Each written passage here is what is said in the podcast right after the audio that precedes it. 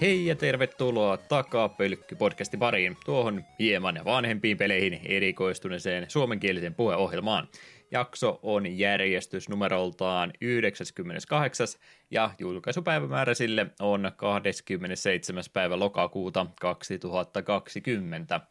Jakson pääaina tällä kertaa olisi Two Tribesin kehittämä Toki-tori vuodelta 2001. Siitä ja vähän muustakin juttelemassa ovat Mä oon varmaan ennenkin pyytänyt anteeksi ennen kuin mä oon lisänimet sanonut ääneen, mutta kun tilaisuus oli, niin ne piti nyt käyttää pois. Juha toki torilla tavataan Lehtinen sekä Eetu torille. No tottahan toki Kapanen. Ah. Mä tiesin, että tämä ei tule kovinkaan hyvää vastaanottoa saamaan, mutta jos ei nyt, niin milloin sitten? Totta, tämä oli täydellinen tilaisuus, jota me en osannut edes ottaa huomioon. Tämä tuli liian puun takaa. Hmm. Siitähän tulee aivan loistavaa asensilta eteenpäin. Eetu, kerro mulle sun kotipaikkakuntasi Torista. Onko lämpimiä muistoja vuosien varrelta jäänyt siitä? Oi kyllä. En ole varma, olen varmaan tämän podcast-historian aikana maininnutkin, että olen ollut Savonilan torilla torimyyjänä parinakin kesänä ja sen jäljiltä sitten käytiin pomon kanssa kiertelemässä ihan ympäri Suomea eri markkinoilla. Mutta kyllä se Savonlinnan tori, ai että, siellä on monet lörtsyt myyty ja monet kesät läkähdytty siinä pienessä teltassa. Ei pienemmässä sivukylässä, mistä kotoisin virallisesti olit, niin siellä ei ollut tämmöistä toripistettä. Joo, ei, joo, ei Pihlalahdessa paljon toreja ollut. Valitettavasti.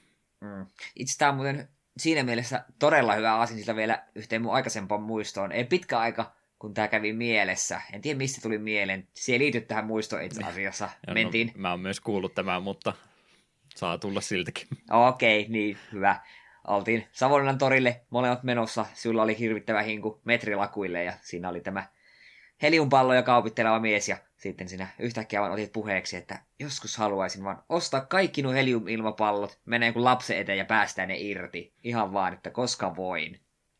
Tämä oli minun ensimmäinen minusta niin kuin syvä luotaus sinun sieluelämääsi. Pieni musta sielu siellä jossain sykkii. Mm. Psykopaattihan se on. Kyllä. Mutta jotain semmoista, jotain semmoista kertoo, koska musta se kuulostaa todella nerokkaalta. Hmm. Joo, mäkin nyt toki muista Savonlinna torin sieltä 2010-luvulta, mutta mitenkä siitä taaksepäin, että onko se mitenkään muuttunut vuosien varrella. Mä just mietin kaikkea, mitä omalla paikkakunnalla silloin aikana oli, kun vähän asukaslukukin oli isompia torilla enemmän aktiviteetteja, niin kaikki nämä arpajaismyyjätkin oli silloin, mä semmoisiakin ole pitkään aikaan nähnyt ja vastaavanmoisia. Mm, kylmiöltä ala-asteajoilta muistan, että kun Savonlinnan torilla kävi, niin olisi nyt tietysti vähän erinäköinen sitä kävelysiltaa ollut siellä ja sitten se ihme kohtaamispaikka kello, mikä siellä nykyään on, niin meillä on hetki, niin sekin taittiin kyllä rakentaa, ei sitäkään kyllä monta vuotta, kun se rakennettiin. Mutta hyvin samankaltainen se silloinkin jo oli. Ja kyllä sitä muistaa aina nää, kun siellä oli näitä tällaisia kojuja, missä ukkelit möivät jotain lähes päiväisvanhoja karkkeja sille, no niin, kympillä lähtee tässä hirvittävä määrä karkkia. Ne tuli aina hyödynnetty, että oi oi oi, tuoltahan saa hirvittävän määrän namuja. Ehkä oli hyvä, että siihen aikaan vielä niitä päiväyksiä niin tarkkaan katellut. Mm. Kilohintaan vaan kaikki suu. Jep. Ja miettiä, että mitä kaikkea niistä on äh, kuvasta kadonnut kokonansa, niin en mä tiedä oliko siellä päässä, mutta ainakin 90-luvulla täällä vielä oli kovasti ihan siis semmoisia lelumyyjiäkin, en nyt tarkoita semmoisia isompia leikosetteja tai mitään tämmöisiä, mutta nimenomaan jotain off-brandi Transformersia oli kovasti ja armeijoukkoja tietysti oli kovat määrät, että niitä käytiin hakemassa ja kaikkea tämmöistä pienempää rihkamaa, niin niitäkin vielä ihan torilla myynti, mutta en ole kyllä semmoisiakaan missään enää tänä päivänä nähnyt. Niin, ne taitaa enemmän olla tuommoista niin kuin markkinoiden juttu, että jos on just joku päivän kahden tapahtuma, niin silloin sellaisia kojuja näkee enemmän ja kyllä on pierukaust ja kaikki muut sieltä joskus kanssa ostettu. No just tuommoiset pilailutavaratkin oli, että tota, tota, silloin ei ollut varaa mihinkään, mutta kaikki katsoi tarkkaan läpi, että olisi hyvä, kun kaikkia tämmöistä omistaisi. Sitä ikinä tiedä, milloin tämmöisiä tarvitsisi ja nyt sitten kun olisi rahaa ostaa niitä, niin no missä ne nyt on? Kyllä nyt 30 minäkin edelleenkin tarvii näitä. kyllä, kyllä. Oh, ja silloin oli vielä Kiinan pommeja papattejakin ihan todella kautta markkinoilla myynnissä. Hmm, ei enää vuoden. nykyään. Jep. Kyllä, kyllä. No niistä muistelmista takaisin nykypäivänä. Onko Eetu ehtinyt pelata jotain muutakin kuin pelejä, joihin jotenkin ne dekin rakentaminen liittyy? No vähän kyllä. Ehkä me nyt tällä kertaa jätän Monster Train setit taas vähemmälle. Saat sä kyllä Kovena... ihan niin paljon kuin sitä haluat ja kuten tiedät, niin siis meillä on ihan rajaton tili olemassa, että jos sä ikinä niin. vaan haluat enemmänkin tästä puhua, niin ihan vapaasti voin editoida puolestasi. Juhu, no pidetään mielessä. Mut joo, aina välillä tulee muutama tunti sitä hakkailtua ja kyllä se edelleen sydäntä lämmittää. Covenant 10 on tällä hetkellä menossa. Mä olin tarkoitus itse asiassa kirjata, että mitäs kaikkia Covenant-efektejä siinä tällä hetkellä on. Että saatte vähän käsitystä, että mitä kaikkea siinä nyt on meneillään, kun on niinkin korkealla vaikeusasteella jo menossa, niin en sitä muistanut. Mutta kun kuitenkin mitä mu- ulkoa muistin, niin vihollisia on enemmän, vihollisia on enemmän ättäkkiä. Öö, dekissä on suoraan tällaisia heti alussa kuolleita kortteja, mitä sitä voi poistaa. Alussa tulee jotain random kortteja sun dekkiin lisää.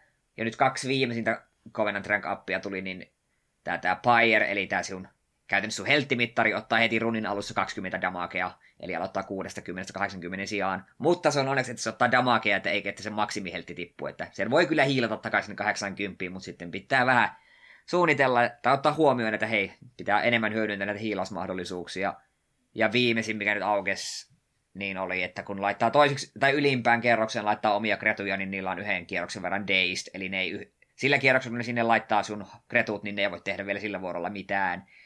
Joka on kettumainen, kun sen unohtaa. Ajattelee, että ah, okei, viholliset kerkesi tuonne ylimpään kerrokseen. No minäpä heitän sinne pari kretua, niin ne tappaa. Että ai, perhana, niille, niille tuli days, ja ne on nyt vaan siellä käytännössä lihamuureina, ja ei niistä ollut mitään hyötyä, niin pitää vaan oppia muistamaan se.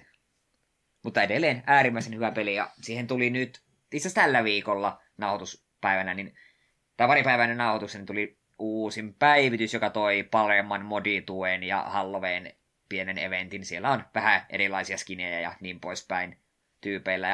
Ja oli kanssa luki, että joku e- eventti on nyt paljon yleisempi, joku Bone Dog event, jota en ole itse vielä nähnyt. Sä oot semmoinen eh, ilmielävä tapaus tästä hard Twitteri, tai no lähinnä nyt omien sivujen näistä feikkiuutisista, kun siellä oli tämä otsikko, että isä hetken aikaa ylpeä pojastansa, joka kertoo olevansa innossaan deckbuildingista. ei ollutkaan nyt terassin rakentamisesta kyse. Mm. Mut joo, sen lisäksi niin Jakusa Kiwami 2 on edelleen kesken.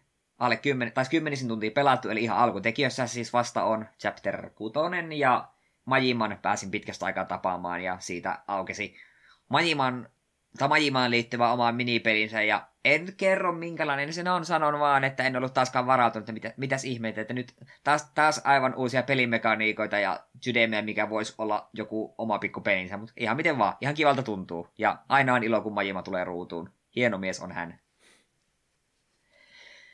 Mutta, ah, no periaatteessa niin, Mindsealsen oli kanssa vanha, mehän mainitsin sen viime kerralla. Olin siinä vaiheessa kolmannella vai neljännellä pelialueella ja sitten muutaman sen jälkeen niin hakkailin pelin läpi ja kyllä se todella kovaa suomalaista Metroidvania on. Että jo, etenkin jos Metroid on sydäntä lähellä, niin Mindseas on ehdottomasti pelaamisen arvoinen. Se voi, me vähän rupesin jälkeen miettiä, että pelasinko me sitä jossain määrin väärin, niin kuin aluksi vai lopuksi, kun ö, me olin pelannut sen tosiaan todella todella pitkälle. Sitten me rupesin, että okei hei, me vedän tämän alueen loppu. Sitten me lähdemme vähän backtrackkäämään ja keräilemään esineitä, mutta selvästi puuttuu paljon juttuja. No, sitten tuli vähän tarinajuttuja ja oli, tuli tilanne, että en pystynyt backtrackkaamaan. Oli pakko voittaa eräs tietty bossi, joka sen hetkisellä muun varustuksella oli aika hankala. Me jouduin vetämään sitä useita useita yrityksiä, kunnes se lopulta meni läpi. Ja heti sen jälkeen tuli lisää välivideoja ja sitten peli aika suoraan sanoi, että hei, tää on viimeinen alue. Ja oli että aah, no, tää on varmasti oikeasti hyvä aika lähteä vähän backtrackkailemaan, niin pari ekaa planeettaa nuohoilin ihan kunnolla. Vähän sinne harmittelin, että hitto, kun ei oikein kunnolla näe, että miten paljon on miltäkin alueelta löytynyt. Joskin aika nopeasti löysin ekalta planeetalta power upin, joka sanoi, että se päästä sen äänimerkin kot huoneessa, missä on joku salaisuus piilossa. Se oli ihan näppärää. Sen avulla nuohoilin tosi pitkään. Ja sitten menin puhumaan hahmolle, joka aikoja sitten oli, tai oli sanonut mulle just ennen sitä vikaa aluetta, että hei, tuuppa käymään mun luona kun kerkeet. No, sitten kävin siellä, niin sehän mulle suoraan merkkas mappiin, missä on kaikki nuo secretit, mitä minä olen löytänyt. Ja oli vähän sitten, jos mä olisin tajunnut tuntia aiemmin käytän tyypillä juttelemaan, niin olisi säästynyt ihan jonkin verran aikaa. Mutta ei se mitään. Niitä oli kiva etsiä salaisuuksia pelkästään sen äänivihjaa avulla, että okei, tässä huoneessa jossain on. No saat ja, kokea löytämisen ja oivaltamisen riemu. Kyllä, mutta useampi kyllä oli semmoinen, että miten meidän tätä huomannut. Tässä seinässä on aivan selvästi erivärinen blokki, joka pitää tuhota, että pääsee secretti avautuu. No, ja loppujen lopuksi sitten joka ikisen paikan nuohosin, kaiken löysin. 98 prosenttia peli näytti, kun meni vikalle bossille ja vikabossi läpi, niin 100 prosenttia se hyppäs. Niin oikein hyvä mieli siitä tuli. Ja se, mikä on pitää erikseen sanoa, että se oli hyvin hauskaa, että kaikki, mitkä me olin missannut silloin, niin kun ennen kuin rupesin backtrackkailemaan, niin lähes kaikki ne oli helttijuttuja. Eli kun sulla on semmosia, hel- ei healthpackin nanobotteja, jotka sun heal-esineitä, että sä käytät semmosen, niin sit sulla tulee sellainen re- regen-efekti vähäksi aikaa. Sulla on pelialussa niitä kaksi, ja aina kun käyt pointilla niin sieltä on täytettyä. Öö, oliko se upgradeen myötä niitä, ne sai kahdeksaa asti. Siinä kohtaa, kun mä olisin backtrackkäämään, mä en ole löytänyt yhtään ainut tämmöistä lisää nanobottia, että mä olin sillä kahdella vetänyt siihen asti, jonka takia muun muassa ne muutama bossi oli ollut aika hankalia, koska aika tarkkaan piti katsoa, että ai ai ai, haluanko minä hiilata tässä kohtaa, koska mulla ei niitä hiilijuttuja ole kovinkaan montaa jäljellä, tai ylipäätään. Ja ylipäätään myös ne, mitkä teki niistä tehokkaampia, niin nekin olin kaikki missannut. Mä olin vaan löytänyt kaikkea, ei nyt turhaa, mutta tuommoiset, mitkä konkreettisesti auttanut mun selviytymisen, ne mulla oli jäänyt löytymättä, armorit ja tämmöiset. Niin sitten sinne tuli vähän seurassa vähän semmoinen, että kun me lopulta ne kaikki keräsin ja meni sitten sille viimeiselle alueelle, niin vikan bossi me meni ekalla yrittämällä, koska me olin vaan niin paljon voimakkaammin, mitä mä olin missään vaiheessa siinä pelissä ollut. Oli se, että ei mun tarvitse edes kiinnittää huomiota mun helttiin, kun si- mulla on niitä helttiä niin paljon, että me silloin tälle vaan käytän niitä, kun tilaisuus tulee. Niin ehkä olisi melkein kannattanut pelata se peli ilman sitä backtrackkaamista ja keräämistä kertaalleen vikan bossi sen jälkeen vasta lähteä keräilemään.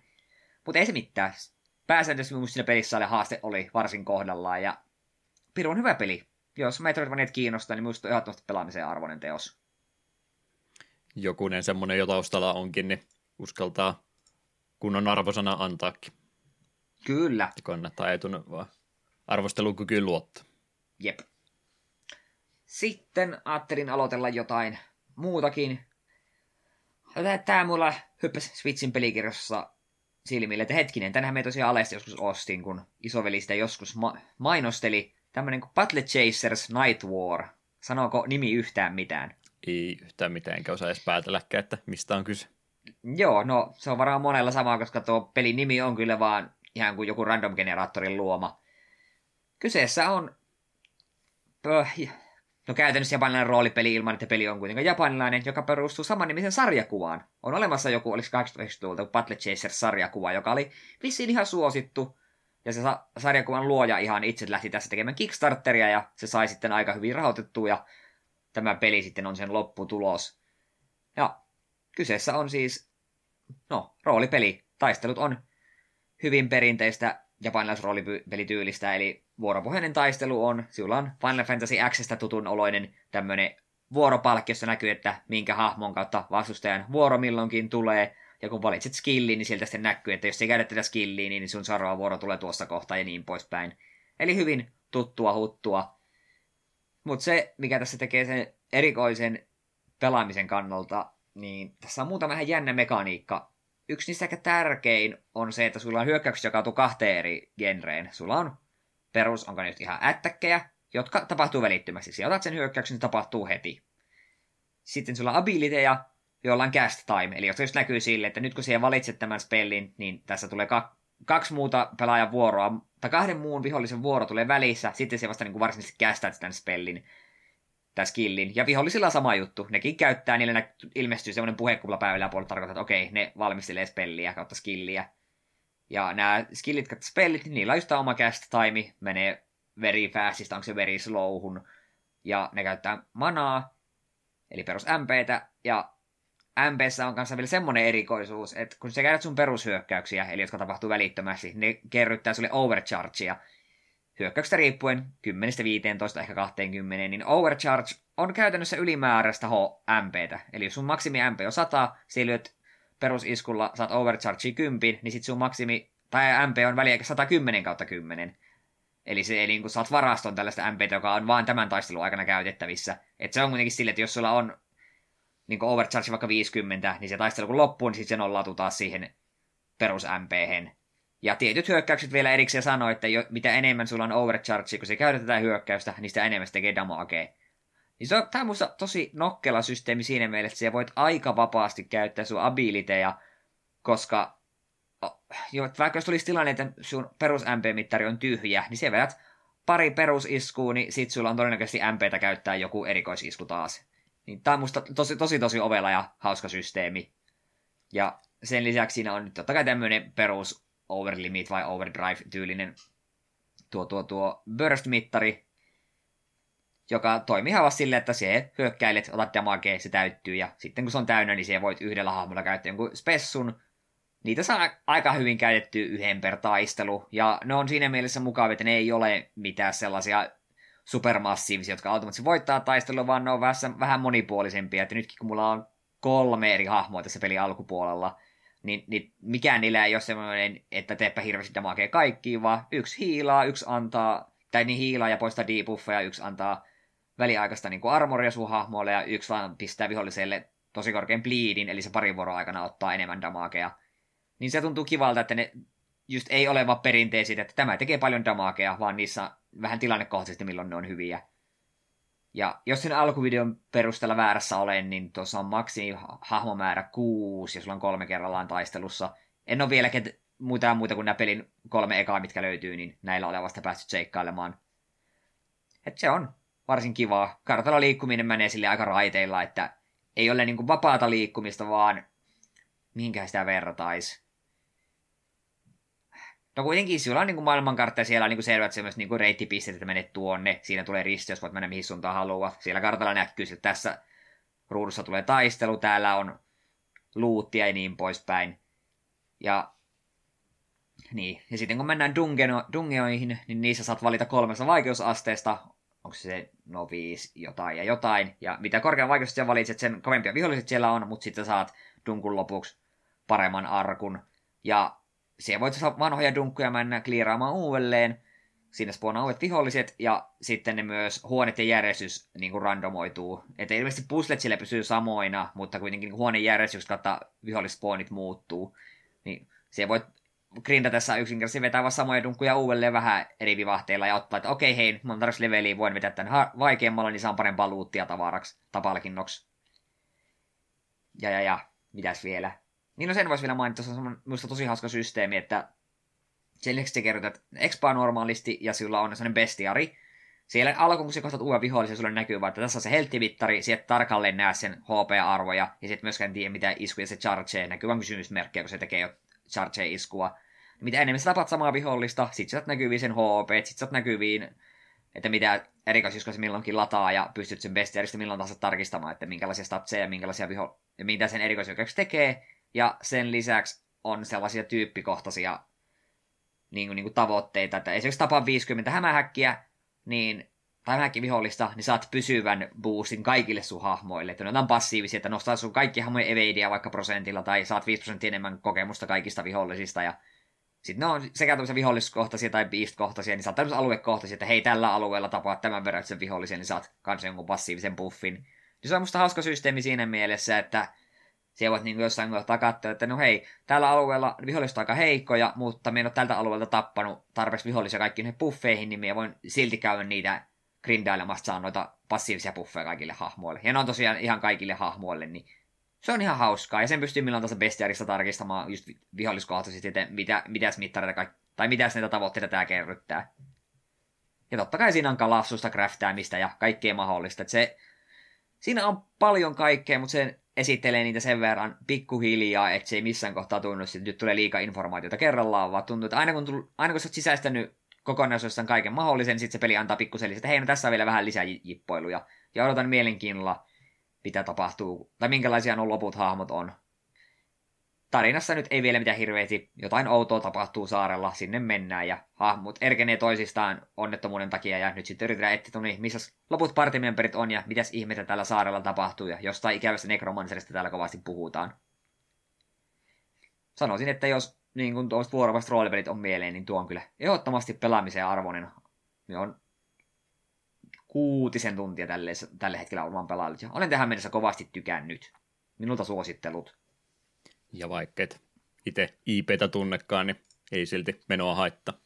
Ei, ei. Sitä me vähän alusta luin, että se on sinällään irrallinen, että siihen pääsee kyllä nopeasti sisällä pelin alku kertoo aika, aika hyvin, että minkälaisia nämä hahmot on. Ja etenkin tuon pelin graafinen ulkaisu, joka perustuu sarjakuva, niin on todella nätti, että hahmot on mieleenpainuvan näköisiä ja animaatiot on nättejä. Ty- tykkään kovasti. Ja tykkään myös, että siinä kun käyt vaikka innissä nukkumaan, niin saattaa tulla pikkuinen keskustelun pätkä, kun ne hahmot keskenään kommunikoi asioista, niin saa vähän niiden niin kuin sieluelämästä paremman käsityksen, joka on kivaa, koska ainakin no kolme alkuhahmoa, niin ei ne nyt ole mitään äärimmäisen monimutkaisia tai monipuolisia hahmoja, mutta ne on niin kuin, kuitenkin sitten ne ei ole pelkät, tässä on stereotyyppinen hiljainen soturi ja tässä on perus nuori päähahmo, vaan ne, niitä tuntuu olevan vähän enemmänkin jopa luonnetta. Ja tykkään siitä, että pelin alussa yksi hahmoista on tällainen helveti iso wargolemi, niin se voisi kuvitella, että se on joku hirveä DPS-tyyppi, mutta ei, se on itse sun hiileri. Ja taistelu kun loppuu, niin sen voittoanimaatio on, kun linnut tulee sen päälle istumaan. Ja sen kaikki hiilausefektissä, niissä on jotain luontoon viittaavia ilmauksia, niin se on jotenkin sympaattinen iso jätti. Joka tarpeen tullen kyllä taistelussa joskus saattaa sanoa, että en pidä väkivallasta paljoa. Mm. Vähän kumminkin. Vähän kumminkin. Mutta joo, siinä olisi mun pelailut tähän hätään, niin kerropa Juha, oletko sinä pelannut mitään muuta kuin Vovia? Ei. No, olen tätä, tämän kertaista peliäkin pelaan. Mä odotan, ah, odotan sitä päivää kovasti, kun mä annan itselleni luvan pelata jotakin muutakin, mutta se päivällä ei vielä tullut. No, periaatteessa mä pelasin äh, Switchin NES-palvelusta Ninja Gaiden ja herra sen mä pääsen näin vikaapossia läpi, Näh. mitä on tapahtunut, olenko minä vanhentunut. Kentät meni vielä semi-joukosti läpi, ei tarvinnut save tai mitään muuta käyttää, mutta Jackiota, niin mä en vaan enää saa hengiltä. Mä, mä oon unohtanut, miten se tehdään. Kyllä varmaan vikaan facein pääsisin läpi, mutta kakkosvaihe, kun se siellä katossa liikkuu vasemmalta oikealle ja ampuu niitä tulipalloja, niin jotenkin ne piti paimentaa ne tulipallot sieltä ruudulta pois, ettei ne jää pyörimään, mutta mä en rehellisesti vaan enää muista, että miten se oikeasti onnistuikaan. Oi voi. No, ei, se, ei se niin vaikea tuol... peli ole kuin mitä kaikki hehkuttaa, mutta aika ei vaikea. Ei helppo peli ole. No ei todellakaan. Täytyy käydä katsoa omia vanhoja videoita, että miten se niissä meni ikään silloin, kun aikanaan tuli harjoiteltua. Joo, Vovin puolella nyt edelleenkin ne jumittamassa olen, että tämä on vähän tämmöinen, tota, tota, mä oikein tiedä miksi tätä edes kuvailisi, mutta kun ei tiedä milloin lisääri tulee, niin nyt vaan sellainen odottelee koko että no, jos se, jos se tuleekin ensi viikolla, niin eihän me nyt voi mitään järpeikätäkään tässä kohtaa aloittaa, että sehän ei kesken, en mä voi mitään isompaa pelata, niin se on vähän se fiilis, mikä nyt on ollut jo hetken aikaa, hyvä, kun ei tiedä tosiaan sitä julkaisupäivää nyt sitten ollenkaan, että milloin se tulee, niin aloittaako sitten röyhkeästi vai jotakin, ja jos sitten jää vähän vaiheeseen, niin jääkö päivässä, eikä tuo tunnit enää riitä sen jälkeen, kun lisääri tulilla. Mutta mut, tulihan se prepatsi tosiaan, kai se oli jo viime kerralla kaksi viikkoa sitten, vai olikohan se silloin tullut, oli mitä oli, niin kumminkin toi hahmojen levuttaminen on nyt nopeutunut sen verran paljon taas, että kun tuo serverivaihtokin tuossa tehtiin, niin sen takia mieluummin uusia hahmoja nyt levutellut, kun se on semmoinen järkevin asia tässä, mitä voi tehdä ennen lisäärin tuloa, niin vähän tota uusia hahmoja itsellekin ja spekkejä siinä itselleni kokeillut sitten samalla kun podcastia tai striimiä toiselta ruudulta katselee, niin leppoista tekemistä. Mutta aika vähän, vähissä nyt tuo pelaamispuoli oikeastaan ollut, että enemmänkin sitten katselupuolta tee nyt, mitäs niistä voisi edes läpi luetella. One Piecein hidas uudelleen katsominen menee. Olen siinä mielessä innoissani, että mä tajusin tuossa, kun päästiin tuohon Skypeen ja Arkkiin kokonaan, niin tuli sellainen fiilis, että hetkinen, mutta mä en ole nähnytkään tätä. Mä silloin tota, tota, ekaa kertaa, kun näitä kattelin, niin mä tein sen sillä tavalla, että mä olin tonne hetkinen, nyt mä paljastan itseni tässä näin. Katsoin laillisesti hommaamiani fani supattuja videotiedostoja ulkoisilta kiintolevyltäni. niin, niin. Ää, en tiedä, oli, oliko mä sitten TV sen suoraan sen vaan laittanut vai eikö Pleikkari kolmosen kautta sitten näkynytkään, niin oli miten oli, niin se ei pystynyt toistamaan niitä videotiedostoja sinä ollenkaan. Mä en sitten jaksanut ruveta pistää piuhoja tonne tota, tota, tietokoneeseen asti ja sieltä jakaa näyttöä tai jotain muuta pientä, mikä olisi muutaman minuutin homma ollut, mutta kumminkin joku siinä sitten pisti tekemään sillä, että no mä en katso tätä arkea, katsotaan mikä on seuraava, seuraava video, mikä näkyy, niin se oli sitten vasta sen arkin jälkeen, niin mä en ole rehellisesti sanottuna edes nähnyt koko arkea, onko minulla herkkupala tulossa. Hetki, missä sarjassa puhuit? Me... One Piecestä ole alusta asti uudestaan kattelu, niin mä en ole Skypea ja Arkkeja nähnyt ollenkaan, että onko minulla jäänyt jotain oleellista näkemättä siis? Äh, Skype ja Arkki oli minun mielestä vähän semmonen eh siinä välissä, kun kuitenkin koko Alubarnakat Arabasta Arkkihan oli aivan helvetin kovaa settiä ja sitten tuon jälkeen tulee sitten Water 7 ja muut, niin ne on kanssa helvetin kova settiä. Niin Skype ja sinne välissä vähän semmonen väliinputoa. Ja ei se varsinaisesti huono arkki ole, ja siinä on hyviä kohtauksia, muutama hyvä taistelu, mutta se on päällisin enimmäkseen se on musta vähän semmonen vaan eh. Hmm. Joo, joo. Tuo, tota, muutenkin niin muistelusta jälkeenpäin, kun mä en siis tota sarjaa nyt aikoihin enää a, tota, tota, ajan tasalla pysynyt, en oikein tiedä, missä nyt oikeasti tällä hetkellä mennään, mutta muistelin, että tämä oli alkupää hiukan nopeampaa, mutta täytyy kyllä myöntää, kun nyt tässä 150 jotain jaksoa ja, tota, loppukesä ja syksy aikana kattelun, niin kyllä se loppupelissä aika aika sinne jarrut iski sitten kumminkin pohjaa, että kyllä nyt hyvin pitkälti oli ne, no alkupään ne pienemmät tarinan pätkät, niin toki nyt niin kuin itse alkuperäinen tekijä on tehnyt, niin ne nyt meni yleensä muutamassa jaksossa ohi, ja se oli vielä mukava tahti, mutta joo, kyllä ne sitten aika pitkiin 50-100 jakson arkkeihin yhtäkkiä taitaakin hypähtää tässä välissä, että kyllä se vähän tuskallisempaa tuo katselu tuntuu nyt olevan, että ehkä se ensimmäinen katselukerta oli mukavampi kuin tämä toinen. Mm. Joo, itsekin silloin Crunchyrollista kattelin, niin no se alubarna arkki mulla jäi kesken, kun sitten tuli kaikkea muuta. Hmm. Pitäisi jossain kohtaa jatkaa, mutta ei ole saanut aikaiseksi. On se aikamoinen savotta, eikä se nyt enää sillä tavalla säväytä kuin ensimmäisellä katselukerralla. Sitä, mm. sitä on vanhentunut nyt selvästikin liikaa. Jep.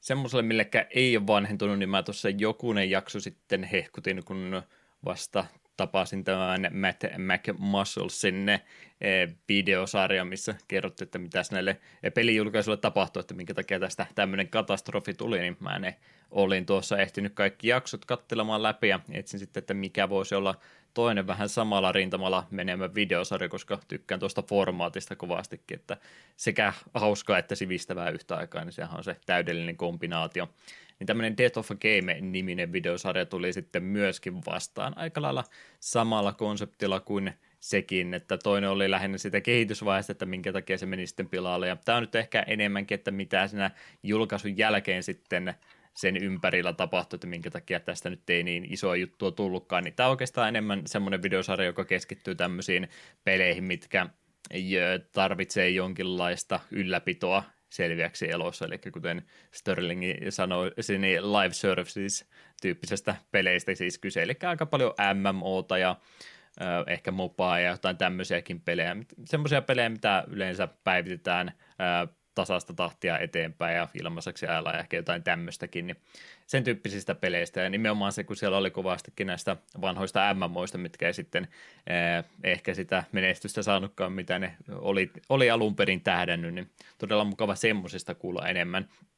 No kumminkin nämä eh, videopelijournalistit, niin niillä nyt on käteensä täynnä arvostelukappaletta ja muiden, äh, muiden kanssa, niin yleensä just näistä MMOista ei yleensä kuule juurikaan mitään tämmöisessä ammattimaisessa videopelimediassa, koska ei kenelläkään tuommoisella ole aikaa kuin ehkä korkeintaan yhtä omalla ajalla sitten käydä läpi, niin tosi mukava, että löytyy tämmöinen youtube joka on omien sanojensa mukaan hyvinkin montaa näistä MMOista myös itsekin aikanaan pelannut, joita tässä videosarjassa sitten käsittelee. Mutta tosi mukava käydä tuollain astetta vaihetta läpi, että mitä se lähti peli tavoittelemaan ja mitä siellä sitten matkan varrella meni pieleen, että minkä takia se ei niin isoksi jutuksi sitten noussutkaan. Spoileri alajasti yleensä vastaus se, että se, muuttui free-to-play-peliksi ja sitten ruvettiin vähän liikaa sitä rahaa kaivelemaan jotain kautta, mutta ei nyt ihan joka ikinen tarina tämmöinenkään ole. Mutta erittäin lämmin suosittelu, jos tosiaan tykkää tämmöisestä vähän asiavetoisemmasta videopeli YouTube-videosta kuin siitä, että ihmiset huutaa huutaa peleille ruudun ääressä, niin tämmöistä suosittelen lämpöisesti. Jaksot on yleensä jotain pari 30 minuuttia, niin se ei ole semmoista ihan tota, tota, katsonpa nyt äkkiä jonkun yhden videon nopsaa, vaan se on melkein kuin TV-sarjaa sitten kattelisi. Ja tuotanto on varsinkin myöhemmissä jaksossa ihan semmoisen laatuistakin, että hyvin tuotettua sarjaa, niin lämmin suosittelu tuommoisille. Mm, ja oliko tekijän nimi Nerd Slayer Studios? Joo, on yes. kyllä. Pistin tilaukseen ja avasin jo välilehteen koko soittolistan. Kuulosti sen verran mielenkiintoiselta pitääpä vaikka nautusten jälkeen hetki kurkistella. Kuulostaa oikeasti ihan jännältä. asiajuttua on siellä kyllä. Onko tietoa, että onko täällä käsitelty jo Evolve? Ei ollut sitä vielä, en ainakaan spotan. Se tulee jotenkin ensimmäisenä mieleen, kun pohtii mm. pelejä, mille kävi huonosti. Niin tämmöisistä tapauksista Oi, jo kyse on, että hänellä kyllä sitä materiaalia vielä kovastikin on, niin. ei tule loppumaan. Jep. Niin paljon just tämmöisiä ilmaispelejä muutenkin tänä päivänä jaellaan ja markkinat on sen verran kovat, että lisää tapauksia varmasti kovaa tahtia tässä mm, lisääkin jep. tulla. Kaikki haluaisi samoille markkinoille, koska kyllähän tuommoiset Game as a Service-pelit, niin niistähän rahahan niillä voi tahkoa aika helvetisti, jos asuu kultasuoneen, mutta jokaista kultasuonta kohden niin on aika monta tyhjää arpaa. Mm. Jo, josta voisin ohimennen mainita, että pelasin Genshin Impactia vielä puoli tuntia lisää, ja sen jälkeen todesta, eikä ollut tässä, ja poistin koneelta tai konsolista. Ei kiinnosta. Kyllä se on aika suosittu peli kumminkin ollut, että sä olet vastavirtaan menossa nyt. No kun, äh, jokin siinä vaan niin kuin löi vastaan. Koko ajan pelaat sen semmoinen fiilis. Eli meillä on pleikkariohjaajan kädessä. Miksi meidän pelaisi mieluummin Jakutsaa? Hmm. Ja kellä kädessä ei ole parempaa vastausta. Ei ole. Ei ainakaan rupea vastaan väittää. Toinen asiamies löytyy Suomesta. Ei ole pitkään aikaan aktiivista tuotantoa enää harrastanut. Tuo onneksi löytyy YouTubesta myöskin hänen vanha tuotantoonsa Hannu Karpo, herranjestas vanha tekijä. Mä en tiennyt, että hänellä on oma YouTube-kanavansa, mihinkään noita vanhoja pätkiä upattu uudestaan. Oletko Karpolla on asiaa kovastikin aikanaan katsellut, kun sitä vielä tv näytettiin? Satunnaisesti silloin, ja oletko tietoinen, että Hannu Karposta on tulossa elokuva elokuvateattereihin, dokumentti? Enpä ollut tietoinen, onko ai, julkaisupäivä jo lyöty lukko. En ole muista, onko se löyty lukkoon, mutta meillä oli vähän suunnitelma, että katsomaan se.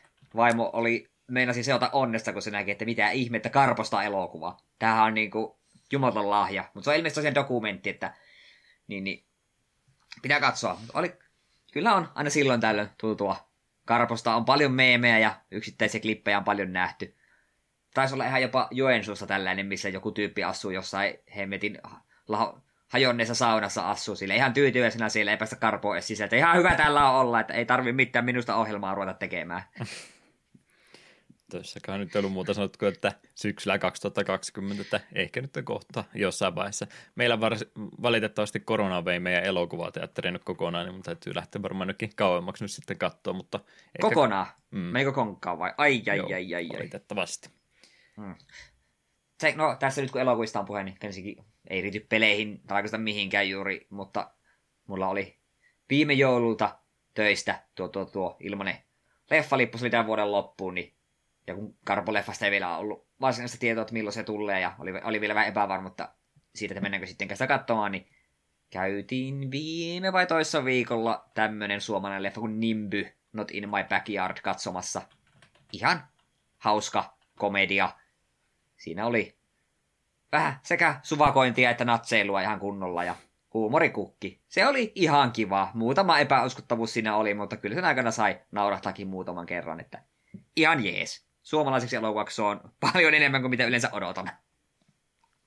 Mäkin rupesin tässä elokuvista yhtä asiaa katsomaan, mutta mä sanon sen kohta myöhemmin. Mutta joo, tosiaan Hannu Karipolta löytyy YouTube-kanava, missä on noita vanhoja videoklippejä laitettu, niin niitäkin tässä käynyt sitten vuosien varrelta läpi. On, on hyvä setti ja on erittäin ikävä, että toista Karapoa ei olla maailmalle saatu, että tämmöistä tyhjää koloa on pitkä aikaa toivottavasti joku täyttäisi, niin en tiedä löytyykö semmoista ihmistä ikinä, toivottavasti.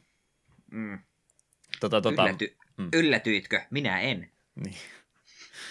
Joo. Niin, niin. Tota, mä rupesin noista elokuvatyistä vielä katsomaan yhden asian nopsaan, kun tämä nyt on tietysti elokuville ihan katastrofaalinen vuosi ollut, että ne mitä piti, piti kesällä näyttää, niin joko lykätty tai digitaalisesti julkaistu tai jotenkin yritetty edes vähän saada niitä niihin käytettyjä rahoja takaisinkin, kun ei oikein ihmiset elokuvissa nyt sitten tänä vuonna ole ollenkaan käynyt, mutta tuossa toisen podcastin kautta kuuli ja mietin, että niin, miten muuten nämä parhaiten tienanneet elokuvat, mitä tässä nyt oikein oli, ja ne nyt tietysti oli tuolla alkuvuodesta, toki kun silloin vielä enemmän elokuvissa käytiin, niin näyttää... Onko se Sonic siellä ykkösenä? ei ole ykkösenä ihan, mutta ko- kolmantena on, että se on ihan hyvä, kun miettii, että miten tuossa viimeiset kymmenen vuotta elokuvan historiaa, niin varmaan ne parhaiten tienanneet elokuvat on ollut supersankarielokuvia ja Marvelia lähinnä kaikki ollut järjestelmällisesti, niin sitten ihmiset rupeaa muistaa, että niin, mikä se oli se 2020 niin parhaiten tienannut supersankarileffa. Sehän on tuo Sonic-leffa muuten, että no niin. Sieltä tuli Sonicilta avokämmentä sitten ja sehän vei 6-0. Hyvä Sonic. Ka- paljon dissattiin ja sitten kaikki palaiset loksahteli tässä tapauksessa kohdallensa. Ja Korona oli Sonicin onni. Mm. Joku siitäkin nyt sitten näköjään hyötyy. Jep. Jeps. Ennen kuin mennään eteenpäin, niin vielä mainitsen nopsa, että ei ole näyttistä vieläkään. Eh, oi voi. Sitten joskus. Ensi vuonna. No älä, älä huoli. Aika moni odottelee sitten niitä Pleikka nelosia ja niin poispäin. Ei Pleikka vitosiaan, niin se voit sitten näytistä odotella samalla. Voit mm. olla hengessä mukana. Kyllä, kyllä. Jeps. Pidetäänpäs pieni musiikkibreikki tähän kohtaan ja jatketaan sitten ohjelmistossa eteenpäin.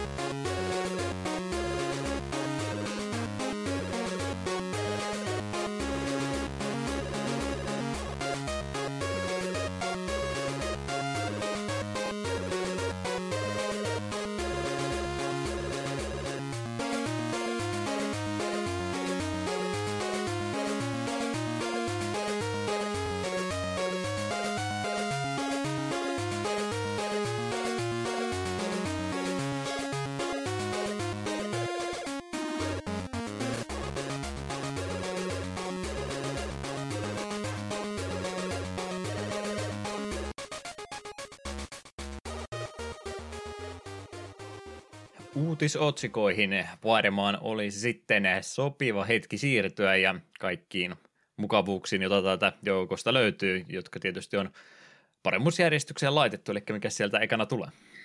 Tänä päivänä pelihistoriassa, eli mitä tapahtui 10, 20 ja 30 vuotta sitten. Menee koko ajan vaan matalammaksi ja matalammaksi, rupeaa pelottaa koko segmentti. Uh, 27.10.2010 olisi meillä polttopisteessä, eli kymmenisen vuotta sitten ajassamme, mitä silloin tapahtui. Tänä päivänä olisi julkaistu tämmöinen kokoelmapaketti kuin Grand Theft Auto 4 ja Episodes from Liberty City. Steamille, Pleikkari 3 ja Xboxi 260 näköön se, jos minun muistinpanoni ovat oikeassa. En ole tuommoista laitteesta kuullut, mutta ehkä se on oikein sitten. Yhdysvallat tietysti tuo, missä ensimmäisenä tullut ulos, eli tästä Rockstarin tekemästä pelipaketista olisi nyt kyse. Tuon GTA 4 lisäksi sieltä löytyy nämä lisäosat Lost and the Damned sekä Ballad of Gatoni. Onko GTA 4 pelattu? Mulla on aukkosivistyksessä, kun mä en vieläkään siihen koskenut, vaikka mulla taitaa tämä nimenomainen tota, kokoelmapaketti 360 tuolta muuttolaatikoista löytyäkin. Mm, ne ostin nelosen joskus käytettynä Pleikka kolmoselle. Sitten se oli pitkään hyllyssä ja ajattelin, no me se jossain kohtaa pelailen. Sitä varmaan kak- on enemmänkin kolme tai neljä vuotta, niin me sitten sen aloitin. Mie pelasin joku viitisen tehtävää, sitten me totesin vaan, että emme halua pelata tätä videopeliä enää. Se vaan loppui. Se, se vaan loppuu. Ei, ei musta niin tuntuu, että emme päässyt kunnolla edes alkua pidemmälle. Se oli ensimmäinen tehtävä, pitää ajaa moottoripyörällä tai jotain, ja feilasi sen pari kertaa, ja sitten siinä tuli just se, että kun feilat, niin sitten lataat peliin, ja sitten sieltä seivihuoneelta ensimmäinen, että sinne tehtävä anto paikkaa, ja sitten sieltä menet sinne varsinaiseen pakettiin, tehtävä alkaa, sitten feili, niin aah, no taas alusta, ja äh, en tiedä. Jotenkin se sitten vaan jäi, ja siinä ei ollut sellaista samanlaista niin kuin viehätystä kuin mitä esimerkiksi tuossa Vice Cityssä ja San Andreasessa oli. Tai ehkä se vaan voi olla, että pela- aloitin sitten pelaamisen aivan liian myöhään. Että jos olisi pelannut sille heti julkaisussa aikoinaan, niin se olisi ehkä ollut enemmän iskenyt. Nyt jotenkin vaan tuntui siltä, että tämä, tämä ei tunnu hyvältä. Tämä tuntuu liian... Ei varsinaisesti vanhalta, mutta jotenkin vaan... Äh. Jokin siinä ei vaan lähtenyt. Ja niin monesta paikkaa sitten on kuullut, että tuo nelonen on kuitenkin aika me loppujen lopuksi. Että vitonen on yksinkertaisesti kaiken mulle parempi, joka on kyllä sekin myös pelaamatta hyllyssä. Että ehkä joskus senkin aloittelis. Ehkä sitten kun kutonen tulee, niin me aloitan vitosen. Ja sitten totean, että tää on liian vanhentuneempi tätä pelaa. Ja sitten muistelen vaan mielessäni, miten Vice City on paras GTA ikinä. Ja Chinatown Wars. Tänä päivänä jotenkin siitä nelosta niin vähän sitten loppupeleissä puhutaan, että ne on vitoista. Nyt väkisinkin, kun se on edelleenkin jumittaa meidän tietoisuudessamme, kun se ei, se ei sieltä minnekään ole pois se jatkoa. Nyt varmaan ihan heti vielä ei ole lähitulevaisuudessa tulossa. Ja sitten justin tuo vanhojen muistelu, niin se menee justin San tänne aikavälille, niin tämä nelonen on vähän, ainakin tänä päivänä, niin ei ihmistä huulilla enää, mitä nyt muistelee mediaa ja muita, muita tämmöisiä, että kyllähän se nelonen my, kovat myyntiluvut oli ja arvostelumenestys ja kaikkea muuta, mutta kieltämättä ei sitä nyt enää niin hirveästi sitten puhuta, että eikö se sitten oikeasti ollutkaan niin hyvä kuin mitä kaikki silloin hehkutti. No kun me on mielessäni useammalta ihmisiltä kuullut, jotka on tuosta ruvennut muistelemaan, itse ovat pelaaneet, niin muistaa sen, että silloin kun se tuli, niin se tuntui niin kuin, vau, miten hyvä ja uskomaton. Ja sitten myö... jälkikäteen on ruvennut miettimään, että hetkinen, eihän se nyt niin kuin monesti ollutkaan. Ehkä se oli se varmaan San Andreas ja tälleen se kova hyppy, mutta sitten ehkä Vitoinen vaan niin kuin näytti, että mikä on oikeasti todella hyvä GTA, niin tuo nelonen on vasta semmoinen väliinputoaja. Hmm. Voihan tietysti olla, että mennään 10-20 vuotta eteenpäin, niin sitten tuollekin yhtäkkiä tulee semmoinen retrostatus, että hei hei, nelonen oli kyllä, se on, ihan, se on vieläkin aika jees. En tiedä. Ehkä pitäisi joskus antaa itse sille uusi mahdollisuus, mutta vähän veikkaan, että ei tule koskaan sitä tehtyä. No, koko paketti yli 10 vuotta vanha, niin se on vain jakso aiheeksi, se on sillä ratkaistu ongelma. Totta. Pinball FX2 oli myöskin tänä päivänä julkaistu Xbox 360 maailmanlaajuinen julkaisu. Päivämäärä oli tämä 27.10. Gen Studiosin kehittämästä flipperipelistä olisi kyse ja paljon uusia pöytiä tälle pelille on julkaistu DLCn kautta. Tämä kakkososa on tosiaan tämmöistä jatko- tai ehkäpä enemmänkin päivitysversio tuolle alkuperäiselle Pinball FXlle, joka 2007 oli julkaistu. Tämän myötä kun tämä kakkososa tuli, niin sitä alkuperäistä versiota sitten lakattiin tukemasta, mutta kaikki se sisältö, mitä olit siihen ykkösosaan hommannut, niin siirtyy kyllä tähän jatko-osaakin sitten. Myöhemmin on sitten portattu PClle tämä myöskin, ja Xbox Oneille, ja taitaa edelleenkin olla ihan aktiivisessa lisäsisällön tuotannossa, että vielä lisääkin pöytiä tämmöiselle peleille pystyy saamaan. Tämä taisi olla se, mitä mulla ehdotettiin, kun mä aikaisemmin puhuin siitä Pinball Arcadeista, mitä mä eh, innolla sen yhden talven pelailin, että sille valitettavasti loppui myöskin sen kehitys kokonaan, niin tämä taisi olla sitten se vaihtoehto sille. Niin voi olla, että täytyy siihenkin joku kerta tutustua. Olisi ihan kiva, jos joku jouluole tai tämmöinen olisi, missä sitten reilusti noita pöytiä kerrallakin, niin, niin, niin on sitten niitä vaihtoehtojakin enemmän. No olisi, tavallaan olisi ihan kiva pelata tuommoisia flippereitä ja no Hasuki on niistä aina joskus jauhannut ihan suuvaahdossa ja on saattanut ehkä tuossakin puhua, mutta yksi mikä mulla itselle sitten nostaa itteni vähän takajalolle on just se, että kun pitäisi vaan tasaisin väliajoista vähän kukkaron nyörejä raottaa, että saa niitä uusia pöytiä sinne lisää, niin sitten tuntuu vähän siltä, että haluanko minä maksaa parikymppiä, että minä saan yhden, yksi tai kaksi, vaikka nois miten hyviä flipperipöytää, niin lisää, niin jotenkin, eh, olisi ehkä helpompi, jos olisi jossain kovassa alessa vaan joku semmonen täydellinen paketti. Ei tarvitse sitten, jälkeen, sitten enää miettiä, miettiä oh. niiden erikseen ostamisen. Ongelma, että joten... ne on ne paketit niin iso, että niitä nyt hirveän halvalla, vaikka ne miinus 90 prosenttia oli, niin siltäkin joku sen sata varmaan maksaa. Niin, se siinä vähän ongelma. Jos on jollain tavalla sieltä kierroa, että minusta olisi helpompi maksaa 40 paketista kuin ost, maksaa 20 pelistä ja ostaa 20 lisäriä siihen. En tiedä miksi. Vaikka täsmälleen sama sisältö, niin silti se paketti, missä ne on kaikki heti, niin tuntuu silti edullisemmalta. Ehkä oleva yksinkertainen. Vaikkei toi flipperit nyt enää niin suosittuja olekaan pitkään pitkään aikaa ollutkaan, niin kyllä ne itse pöytien valmistajat edelleenkin arvossa omaa nimeänsä pitää, niin ne liian halvalla noita lisenssejä kyllä myy, että sen takia ne aika arvokkaita loppupeleissä ne DLC sitten on. Se on vähän semmoinen, että kuinka paljon niitä sitten aikoo te- ää, hyödyntää, että miettii nyt jotain vanhempia flipperipelejä, mitä on kaikilla mahdollisilla alustoilla ollut, ja niihin on tehty ihan omat pöytänsä, niin semmoisia flipperipelejä, kun on pelannut, niin se on se viisi minuuttia ja kokeillaan jotain muuta, niin jos jotain DLCtä lähtee hommaamaan eri pöydän ympäriltä, niin kyllä sitä sitten mielellään haluaa kaiken irti ottaa, että opetella sen pöydän sen oman pelinsä siitä läpi, mitä siellä sisällä pelata, että saa maksimipistemäärät ja tämmöistä hoidettu, että ei sillä ihan vaan ostella sen takia, että no kokeillaanpa nyt tätä nopsaa ja onko tää kiva. Joo, me tässä huvikseni kattelin Steamista Pinball FX3, itsessään ilmanen, mutta sitten täällä on Star Wars Bundlea, se on alennuksessa nyt 23 euroa. Sitten katsoo kaiken pelin lisää sisällön. Täällä on neljästä eurosta parin kymppiin tämmöisiä paketteja ja 272 euroa ja 7 senttiä. Hmm. No thank you. Seuraavan sukupolven digikonsoli hinta melkein jo siinä sitten. Jep, mutta tavallaan tuokin on niin absurdia, että jos tuo, tuomo, ei tuommoisessa pelissä, jos ostaisi, ei se varmaan tarvitsisi ostaa joku yksi, kaksi DLCtä ja sitten tahkoa niitä se parikymmentä tuntia, se on siinä. Kun millä todennäköisyydessä jos ostat tuon koko roskan, niin se ei niitä kaikkia pöytiä pelaat sen koko rahaa edestä. Aika pieni, mutta silti mulla on aina semmoinen pieni ääni päässä, että hei, sulla ei ole tässä pelissä nyt kaikkea, kaikkea mahdollista, niin se jollain tavalla kallavaa sydäntä. Mm.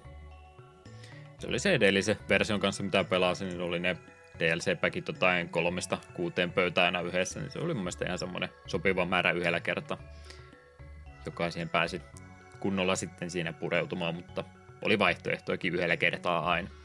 Mm. Toi on vähän harmi just, että noita tommosia flipperipelejä pystyisi kyllä halvemmallakin tekemään nimenomaan kiva nyt, kun on tota, tota, pelimoottorit ja muut mennyt niin pitkälle, että siinä on semmoista pallofysiikat ja kaikki muut on nykypäivänä jo hyvin ratkaistu, että nyt voisi ehkä jo palata niihin ei-oikeisiin pöytiinkin, että voisi tehdä niitä vähän uniikimpia flipperipelejä paremmilla fysiikoilla, mitä silloin aikanaan olikin, mutta ehkä vähemmän huonommilla fysiikoilla siis.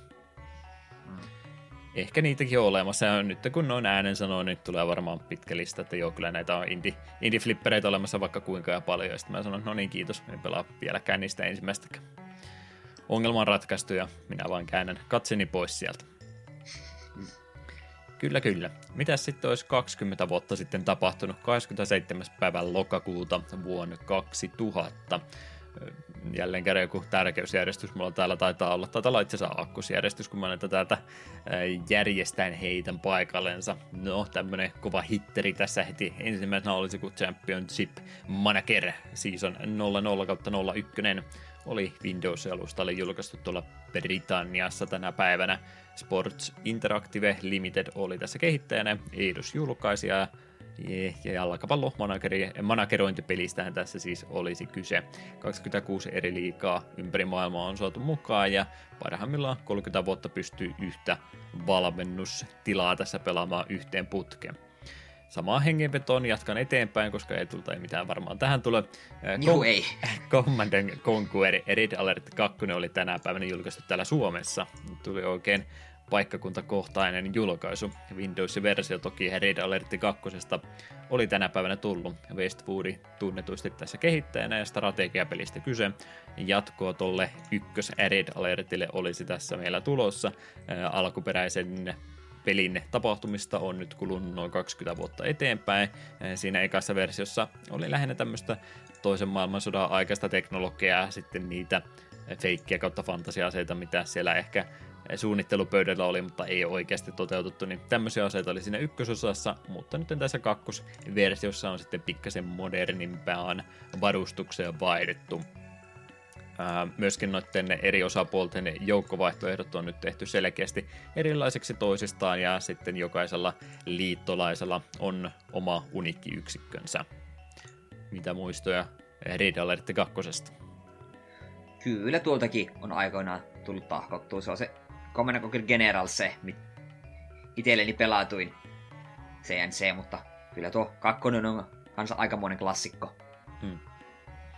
Ykkösärjet alertti on se, mitä kaikki eniten noista Command Conquerista on pelannut ja mä sitten tota kakkosi Edit Alertia pelasin vasta jokunen vuosi ton jälkeen 0304 ehkä vasta ensimmäistä kertaa ja kyllä sekin sitten kumminkin vei mennessä, että varsin, varsin laadukas jatko-osa oli kyseessä. Ja Red Alert 2 Helmartsi on parempi kuin ykkös. Mm. Jeps, jeps. Mitäs muuta tänä päivänä olisi tullut? Muita Suomi-julkaisuja, oikein alueellisia tämmöisiä julkaisupäivämääriä oli osunut kohdalleen. En yleensä puhu Platina-julkaisusta se enempää, koska ne on niitä ensimmäisiä julkaisuja, mutta kun nyt sattu kohdalle, niin täytyyhän se mainita. Gran Turismo 2 Platina-julkaisu oli tänä päivänä julkaistu Pleikkari 1 täällä Suomessa nimenomaan. Eli Polyphony Digitalin ja Kilva ajopelistään tässä toki on kyse, ja en rupea enempää kertoa, koska tietysti tuttua on kaikille. Ää, alun perin oli tosiaan 99 tullut jouluna tuolla Japanissa tämä ja sitten muualla tammikuussa 00, eli kymmenisen kuukautta myöhemmin oli jo Platina-julkaisu tästäkin tullut, eikä sinänsä ihme, koska kyllähän tämä taisi olla niitä top 10 myydyimpiä Pleikkari 1 pelejä. Eetu nyt ei näistä toki välitä, mutta Gran Turismo 2 on itselle se ajopeli, mitä kaikkein eniten tuntimäärältä on pelattu. Että monta kertaa on uusi tallennus aloitettu ja sitten vedetty sinne ihan päätyä asti ja yritetty kaikki mahdollinen tehdä. Ja ei nyt varmaan, ei ole varmaan yhtään tämmöistä tallennusta, missä nyt ihan jo kaikista autoa olisin jaksanut ostaa, mutta ihan kaikkien vaikeimmat noin noin kilpailut ja tämmöiset on kyllä hoidettu ja semmoinen iskukykyinen auto ollut, millä pystynyt kaiken mahdollisen voittamaan, niin on, on moneen kertaan tullut Gran Turismosta kakkosta pelattua läpi, että ihan suosikkeihin kyllä menee. Hmm. Ei kommentti. Ei. Ei ollut Eetu Gran Turismoista PS1 aika hypeessä. Oli niin komeita pelejä. Mutta on autopelejä, hyi. Ei ollut ohjuksia, mitä pääsee ampumaan. No sepä. Tai edes punaisia kilpikannan kuoria. Ah, peli on ihan pilalla. Jep muita julkaisuja, mitä täällä aakkosjärjestyksellä tällä päivällä oli, mitä olin lisännyt listoillemme. Sudden Strike-niminen Windows-peli oli tuolla Britanniassa tänä päivänä julkaistu isometrisestä toisen maailmansodan aikaisesta strategiapelistä olisi kyse. Fireglow Games oli tässä kehittäjänä. Valintaa tehdään kolme eri maan välillä, jota lähdetään tukemaan ja sitten vaan suorintatietä tuonne eturintamalle heitetään Eli isometrisestä näkökulmasta toteutettua peliä olisi tuossa kyseessä ja monin pelitilojakin sitten netin välityksellä tästä löytyy myös. Aika paljon strategiapelejä päällekkäin oli tälle päivälle osunut kohdellensa. En muista kyllä pelilehdistä tämmöistä spotaaneeni silloinkaan. Ei sano yhtään mitään. Kilpailua kovastikin tuossa vielä tässä vaiheessa oli, mutta taisi olla strategiapelin semmoisia viimeisiä isompia vuosia tuo 2000 tänä päivänä myöskin ehkä vähemmän tärkeä peli, mutta yksi tärkeä asia tämän kautta täytyy huomauttaa. Eh, Surfing H3O, ei H2O, vaan H3O, oli julkaistu tänä päivänä Pleikkari 2 eh, ja Yhdysvalloissa nimenomaan tuo julkaisu oli tapahtunut. Eli Opus Corpini kehittämä ja Rockstarin julkaisemasta surfipelistä oli tässä kyse. 11 pelattavaa hahmoa ja kuusi eri aluetta käytössäsi yritetään pysyä pystyssä jotain temppujakin siinä ehkä samalla sitten pitäisi tehdä. Se ei välttämättä ole kenenkään suosikkipeli tai muutenkaan maailman historian tärkeimpiä pelejä, mutta tässä kohtaa paljastuu karmaisevalla tavalla se, mikä tässä segmentissä on kaikki väärin, koska yhtä tiettyä päivää tarkastellaan ja sitten valitaan, että mitä siellä mielenkiintoista on. Ja nyt käy sitten tällä tavalla, että olemme yhden päivän menneet hutiin, nimittäin 26. päivä 10. vuonna 2000 oli Yhdysvalloissa ollut tuo Pleikkari 2 julkaisu. Eli jos me oltaisiin päivää aikaisemmin tarkasteltu, niin meillä olisi vaikka mitään hyvää peliä täällä joukossa. Mutta nyt kun me katsotaan päivää myöhässä, niin sitten meiltä löytyy tämmöistä surffailupeliä, joka käytännössä on julkaisupeli, mutta ei nyt ihan kumminkaan. Hmm. Toi surffailupuoli on kyllä vähän semmoinen genre, että en mä tiedä onko sieltä ikinä mitään isompaa julkaisua tullut. Noita tuommoisia extreme-urheiluita toki oli vaikka minkä sortista, mutta, mutta tämä nyt ei välttämättä ole semmoinen, mikä olisi maailman menestystä saanut. Se lähinnä ollut yksi minipeli tai tämmöinen yksi laji monen muun joukossa. Mm, mä yritin miettiä, missä on. Pokemonissa oli Mantain surffausta. Sani, oliko se Ultrasanissa ja Ultramoonissa? Ja sitten California Games taisi olla surffaus minipeli, joka oli aivan helvetin vaikea. Tuon tyyppisiä justiin mietit, että niissä on sitten tämmöistä ollut joukossa. Mutta joo, tämä on tämä ongelma, kun nyt meillä on yksi päivä huti, niin tänä päivänä meillä oli tämmöistä Surfing H3OT, ja nyt mä menin tässä samalla katsomaan, että mitä kaikkea sitä oli edellisenä päivänä, jos me oltaisiin päivä aikaisemmin tehty, niin me oltaisiin voitu puhua muun muassa Armored Core 2, Dead or Alive 2, ähm, Fantavision tietysti, siitä oltaisiin ai, vaikka ai, ai. kuinka ja paljon puhua ja kaikkea muutakin herkkua täältä löytyisi. Razer Vitosta tietysti oli julkaisussa ja SXX. Jep, jep, Street Fighter EX3. Majoras Mask oli julkaistu tänä päivänä. Tää on, tää on tyhmä segmentti. Miksi, miksi me tehdään tää näin? Tämä menee johonkin, jollakin pöydälle. En tiedä, mitä me tällä tehdään.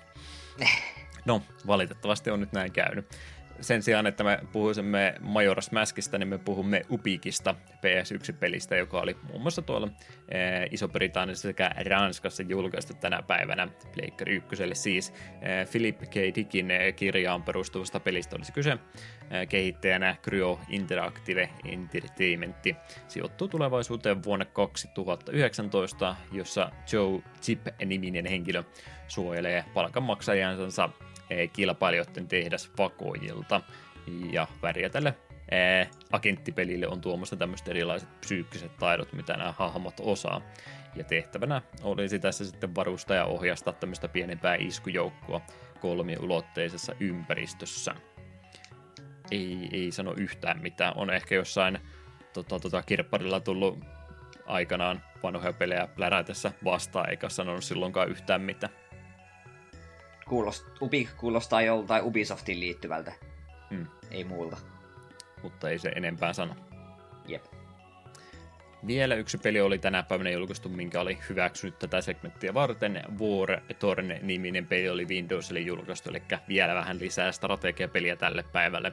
Kolmiulotteisesta semmoisesta tosin tällä kertaa, että pikkasin joukosta erottuu eduksensa. Sijoittuu vuoteen 2999 täällä on tulevaisuuden eliitti innostunut niin kovasti noista menneiden imperiumien sotatarinoista, että ne päättää, että no ruvetaan nyt sitten ihan huvikseen vaan sotimaan ja katsotaan mitä tapahtuu.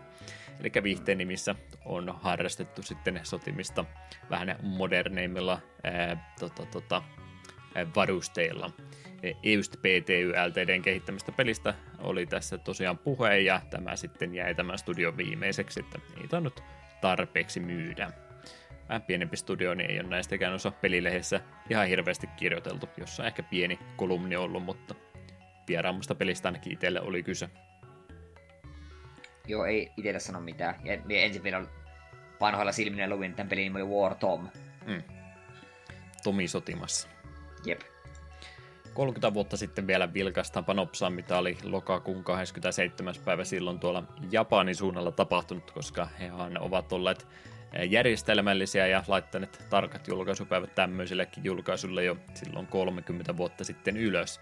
Tänä päivänä oli muun muassa tullut Dragon Ball Zesta peli Kyushu Saiyajin NES-pelistä tai Famicom-pelistä siis tarkemminkin ottaen olisi kyse. D&D Corporation oli tässä kehittäjänä ja Tose oli myöskin mukana tekemässä ajallisesti sijoittuu tuonne Z-sarjan ensimmäiseen tarina-arkkiin. Taistelut toteutettu valitsemalla seuraavat liikkeet aina korttien kautta, eli ei nyt ihan Nessillä pystytty vielä kunnon tappelupeliä tekemään, vaan tämmöisestä vuoropohjaisesta roolipelin tappelupeliä korttipelin sekoituksesta olisi nyt kyse. En tiedä, onko tässä deckbuildingia mukana, niin ei tämä välttämättä Eero, niin Eero, Eero kun ei tuo niin paljon kiinnosta. Minä on saattanut emulaattorita joskus kokeilla, jotenkin Dragon Ball ja kortit kuulostaa tutulta. Näitä on mun mielestä samalla idealla tehty myöhemminkin vielä. Onko ollut sitten käsikonsoliversiota? Paljon mahdollista. Idea on hyödynnetty kyllä myöhemminkin. Dynamite Duke oli myöskin tänä päivänä julkaistu Mega Drivelle tuolla Japanissa. Seipu Kaihatsu oli siinä kehittäjänä ja arcade shooterista olisi tässä kerrana kyse. Vähän semmonen kapal shooterimainen peli on kyseessä. Eli olan yli kuvattua toimintaa päästään Dukein varusteisiin ja sitten menemään ja raivataan tie läpi noiden vihollistukikohtien. Eli etualalla on oman hahmon ääriviivat siinä ympärillä ja sitten siellä etuosa kentästä scrollaa eteenpäin ja siinä sitten samalla ammuskellaan ja väistellään vihollistulitusta, niin tämmöisestä pelikentästä olisi kyse. On varmaan videopätkää tästä nähnyt, mutta en kyllä muista itse kokeilleen. Ei sano mulle mitään. Ei se ole väärin.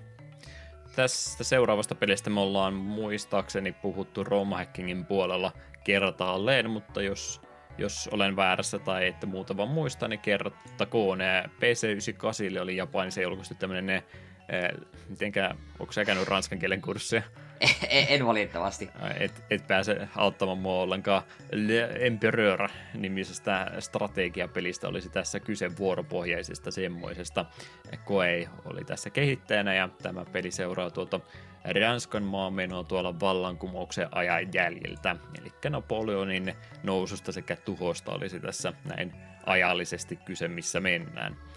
Mm, tästä tosiaan oli se NES-versio olemassa, joka minun mielestä julkaistiin Ranskassa nimenomaan, koska ranskalaisia tämä jonkin verran kiinnostaa, mutta ei mielestäni ole semmoista englanninkielistä versiota tuosta ollenkaan olemassa, että olisiko se ollut, että meillä oli sitten fanikäännöksenä se ollut tuossa joitain jaksoja sitten. Ollaan me tästä puhuttu nimittäin aikaisemmin.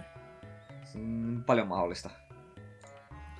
Joo, tämmöistä kaikkia oli tälle päivälle osunut. Valitettavasti tämä ei ollut 2060, olisi ollut paljon jännempää, mutta pitääkö meidän maanantaihin vaihtaa julkaisupäivä, niin sitten se olisi osunut kohdallensa. Niin, ja sitten me missataan joku toinen äärimmäisen tärkeä sen takia, että me vaihettiin. Hmm. No, tällä idealla toistaiseksi vielä jatkakaamme. Jep.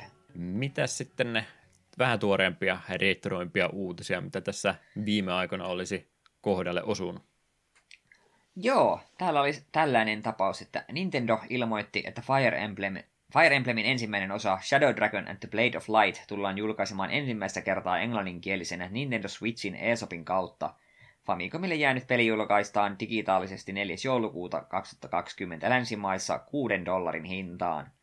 Fyysistä versiota kaipaaville julkaistaan myös 50 dollarin arvoinen keräilyversio, josta löytyy samanlainen NES-paketointi kuin aikansa peleistäkin. Lisukkeena joukkoon on laitettu myös taidekirjaa, maailmankartta ja julistetta. Huomionarvoista julkaisusta on se, että tämä julkaisu tulee olemaan Mario All Starsin tapaan aikarajallinen julkaisu. Peli poistui myynnistä maaliskuun viimeisenä päivänä vuonna 2021. Mm. Jee, ensimmäinen Fire Emblem. En ole sitä ikinä pelannut ja tämä olisi ihan potentiaalinen jaksoaihe. Olen sitä mieltä ehdottomasti. Hmm. Mutta mitä helvettiä nyt on taas tämä aikarajallisuus? This makes no sense. Tämä tämä, mikä on tämä englanninkielinen termi, tämä mankispo, kun mennään esittämään toiveita, niin se toteutuu, mutta siellä tapahtuu aina jotain, jotain sitä, mitä se toivoo ja ajatellut, ja se tuntuu Nintendo kohdalla nyt aina olevan tämä, että no, no aika rajallisia julkaisuja, nämä kaikki tämmöiset. Mm. No siis sentään tuo on vain jo 6 dollarin hinta, että tuo on, voi helposti napata ilman mitä alennuksia kun se vaan tulee myyntiin ja pelata joskus, mutta emme silti tätä ymmärrä. Mm. Tämä on ihan, äh. Kun Onko siinä, niin... noihin ne kun Mario, Mario omat juhlat tässä nyt oli, niin sen takia nyt jo en mä siitäkään aikarajallisuudesta tykkää, mutta siinä nyt oli tällä tavalla se perusteltu, mutta miten se Fire Emblemiin nyt sitten liittyy? Ehkä siellä on kuule, niin on kuitenkin sen verran pieni firma, niillä on serveille rajattu määrä tilaa, että ei meillä eShopin mahu nämä kaikki pelit. Hmm. Pois pitää ottaa. Kaistaa täytyy säästää keinolla millä hyvänsä. Kyllä, koska tuo on varmaan vain helvetin iso peli. Syö ihan hirvittävän määrän dataa. Tämä on kumminkin ihan näppärä tota, sen kannalta. Lähinnä mä mietin, kun mä näitä, mulla on se huono tapa, kun täytyy tietysti mennä niitä kommentteja lukematta, mitä siellä nyt on mieltä, niin moni oli sitä mieltä, että no miksi tästä täytyy maksaa mitä, että miksei tätä laiteta sinne NES Online-palveluun saman tien, niin no joo, no siis on käännetty nyt tätä varten. Tätä työ, työtä on uutta jouduttu tekemään tämä ympäriltä ja 6 euroa tämmöisestä pelistä, niin mun mielestä on aivan kohtuullinen hinta muutenkin, että ei, ei ole mie- omasta mielestäni ainakaan liikaa pyydetty. Että, että kyllä minä siitä sen verran suostun maksamaankin, mutta, mutta en kyllä kieltämättä ymmärrä, että mikä tässä nyt tässä aikarajallisuudessa taas on, että onko se nyt vaan hetken meillä käsillä ja sen jälkeen katoaa jälleen kerran tota, tota, käsiltämme, käsistämme se pois, että, että vihdoin viimein saadaan tämmöinen peli englanninkielisenä pelattavana ja sitten se katoaa melkein samaa vauhtia poiskin. Hmm tuntuu oudolta. Et En, me, me lähinnä, kun tämmöisestä... tämmöisestä, niin, lähinnä kun tämmöisestä tota, myyntitavasta puhutaan, niin se on nimenomaan näiden ne, tota, live service peliä, niin mennään sinne nyt takaisin, niin siellähän nyt yritetään monestikin semmoista eh, tota, tota, kiirettä aiheuttaa pelaajan kohdalla, että no hei, täällä on tämmöinen tarjous, mutta sen jälkeen tämä lähtee kokonaan myynnistä pois, että homma tämä äkkiä, tai sitten sä et saa sitä ollenkaan, että yrittääkö Nintendo nyt vähän niin kuin tämmöistä ideaa saada, että tässä ei ole muuten mitään teknistä syytä, miksi se voisi olla aina myynnissä, mutta jos me nyt vähän hoputetaan ihmisiä, että hei, hei, tätä ei saakaan enää jälkeenpäin, niin nyt teidän on pakko ostaa se tähän täyteen hintaan ja julkaisussa heti saman tien tai muuten se jää teiltä kokonaan ohi, että sekö tässä nyt on se motivaattorin, mitä ne yrittää lähteä ihmisistä saamaan irti.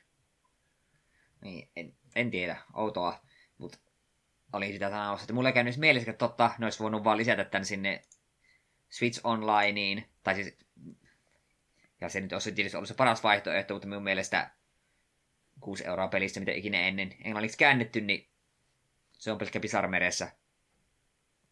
Me väittäisin, että ne ihmiset, ketkä tuon haluaisi Switch Online ilmaiseksi tuolta pelaisi sekunnia, että tämä peli on minulle. Ja ne, jotka tuota peliä oikeasti haluaa pelata, niin maksaa sen 6 euroa ihan silleen vaan tuossa noin vaan, ei tunnu missään.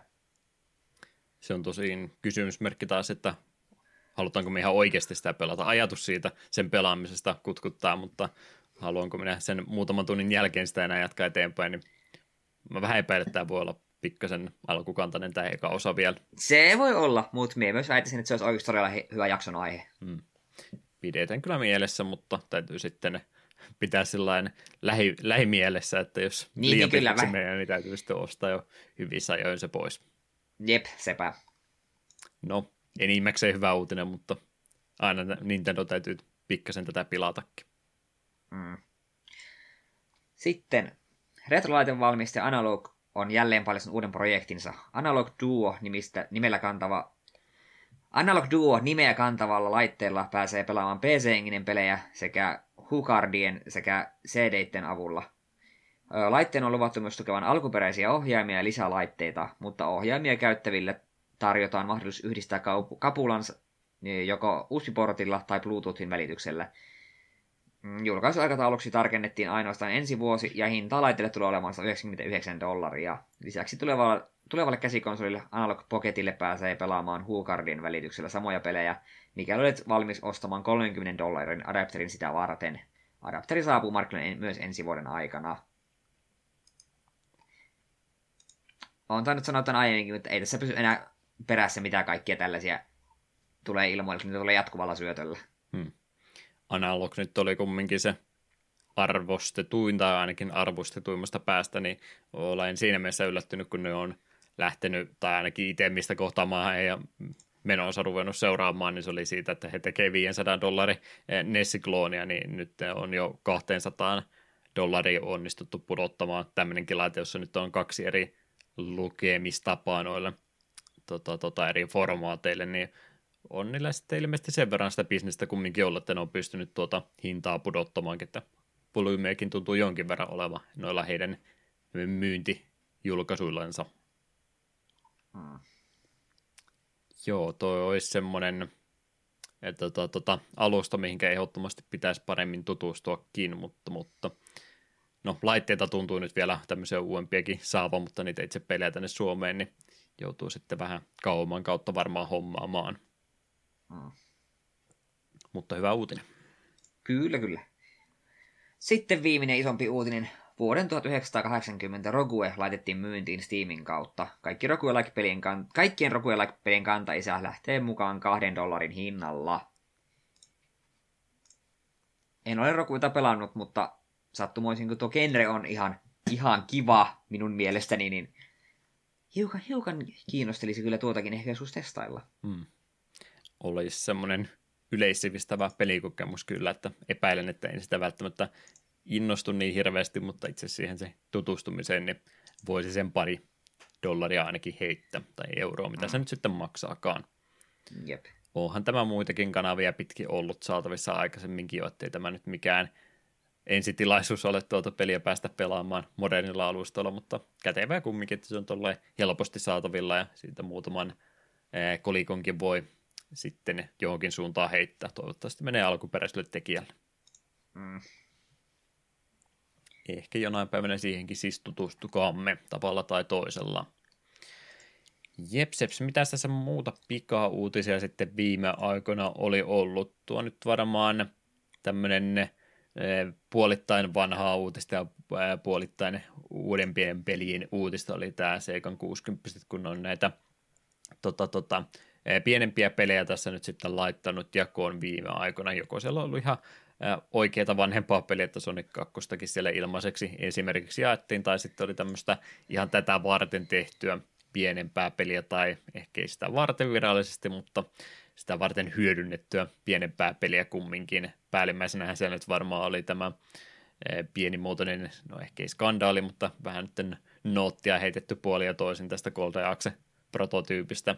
Tämä nyt ihan hirveästi ei sen e, tota, alkuperäisiltä kehittäjiltä kysyä, että voidaanko me tämmöinen vielä jakoon laittaa. Ei sillä, että se ei tarvitsisi sitä laittaa. He nyt tietysti tuonkin projekti omistaa, mutta vähän yllätyksenä tuntui tulevan itse sen tota, tota, prototyyppikehittäjillekin tämä, että ai, se on nyt sitten jakoon pistetty. No, mikä siinä sitten? Jep. Mut, mutta siellä oli sitä Yakuza beat'em Streets of Rage-tyylillä tämmöistä pienempää peliä tosiaan jaossa ollut. En kyllä mennyt yhtään mitään niistä sitten ylös laittamaan. Unohin taas, että ne oli tämmöisiä päivän tai kaksi saatavilla olevia pelejä muutenkin, mutta tämä nyt on juttua kuuluu ja katsonut, niin ei mitään äärimmäisen oleellista ole missään. Mm.